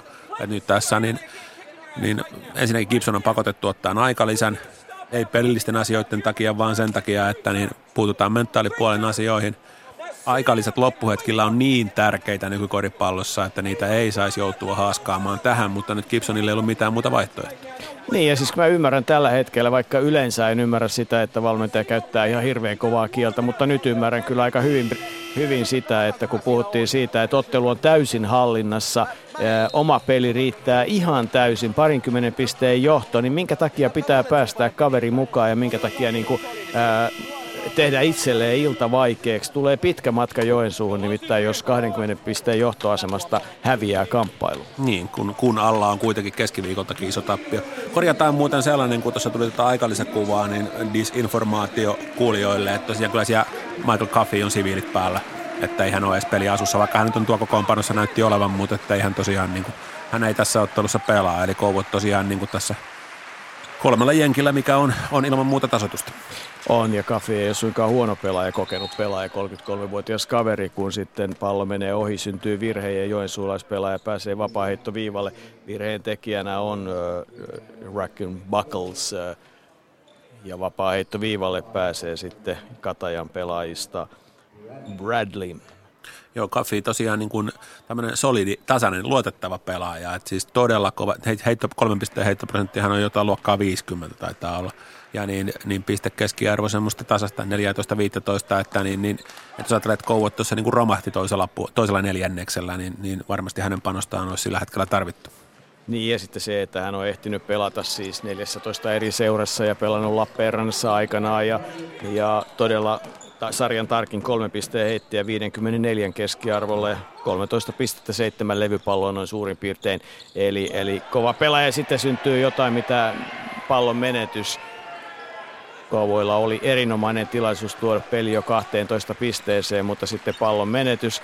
Ja Katajas, Katajan pelissä on nyt se ongelma, että pallo jää jatkuvasti Darren Bryantin käteen, eli se flow hyökkäyksessä kaatuu ja sitten oikea laita ja siinä tulee virhe, siinä rikotaan kouvojen pelaajaa ja kohta alkaa jo joukkuevirheetkin olla täynnä katajalla. Joo, ja kyllä mä luulisin, että, että Teemu Rannikko jossain vaiheessa, joko tässä ottelun aikana tai sen jälkeen kertoo kyllä Bryantille, että hei, meillä Katajassa ei pelata näin. Siis toi ei ole, toi ei ole niin kuin Teemu Rannikon joukkueen pelaamista, toi ei ole Katajan pelaamista. Mm. Eli tosiaan, niin, okei, näytti siltä, että hän olisi kalastanut siinä virheen, mutta että, ja sen takia hän niin kuin puolittain lopetti pelaamisen, kun odotti, että vihellys tulee, mutta että niin, siitä huolimatta ei, ei toi niin pakottaminen noihin yksi vastaan yksi tilanteisiin, niin ne, ei, ei Rannikko halua, että hänen joukkoensa pelaa tuolla tavalla. Niin, eikä varmasti halua siis Gibsonkaan, totta kai. Eikä, eikä myöskään, var, mutta voi kuvitella, että Brian unohti sen tilanteen, että hei, tämä ei olekaan se yksi niistä lukuisista joukkueista, missä hän on pelannut Spucklesin levypallo ohi ja Mäkäläinen käy hakemassa, mutta 13 pistettä ja katajan joukkuevirheet täynnä, kun vielä 7.45 on pelaamatta kolmatta neljännestä 39-52 näyttää taulu. Ja sitten erinomainen syöttö, aivan loistokas syöttö Mäkäläiseltä Korinalle ja sieltä huolilla nostaa.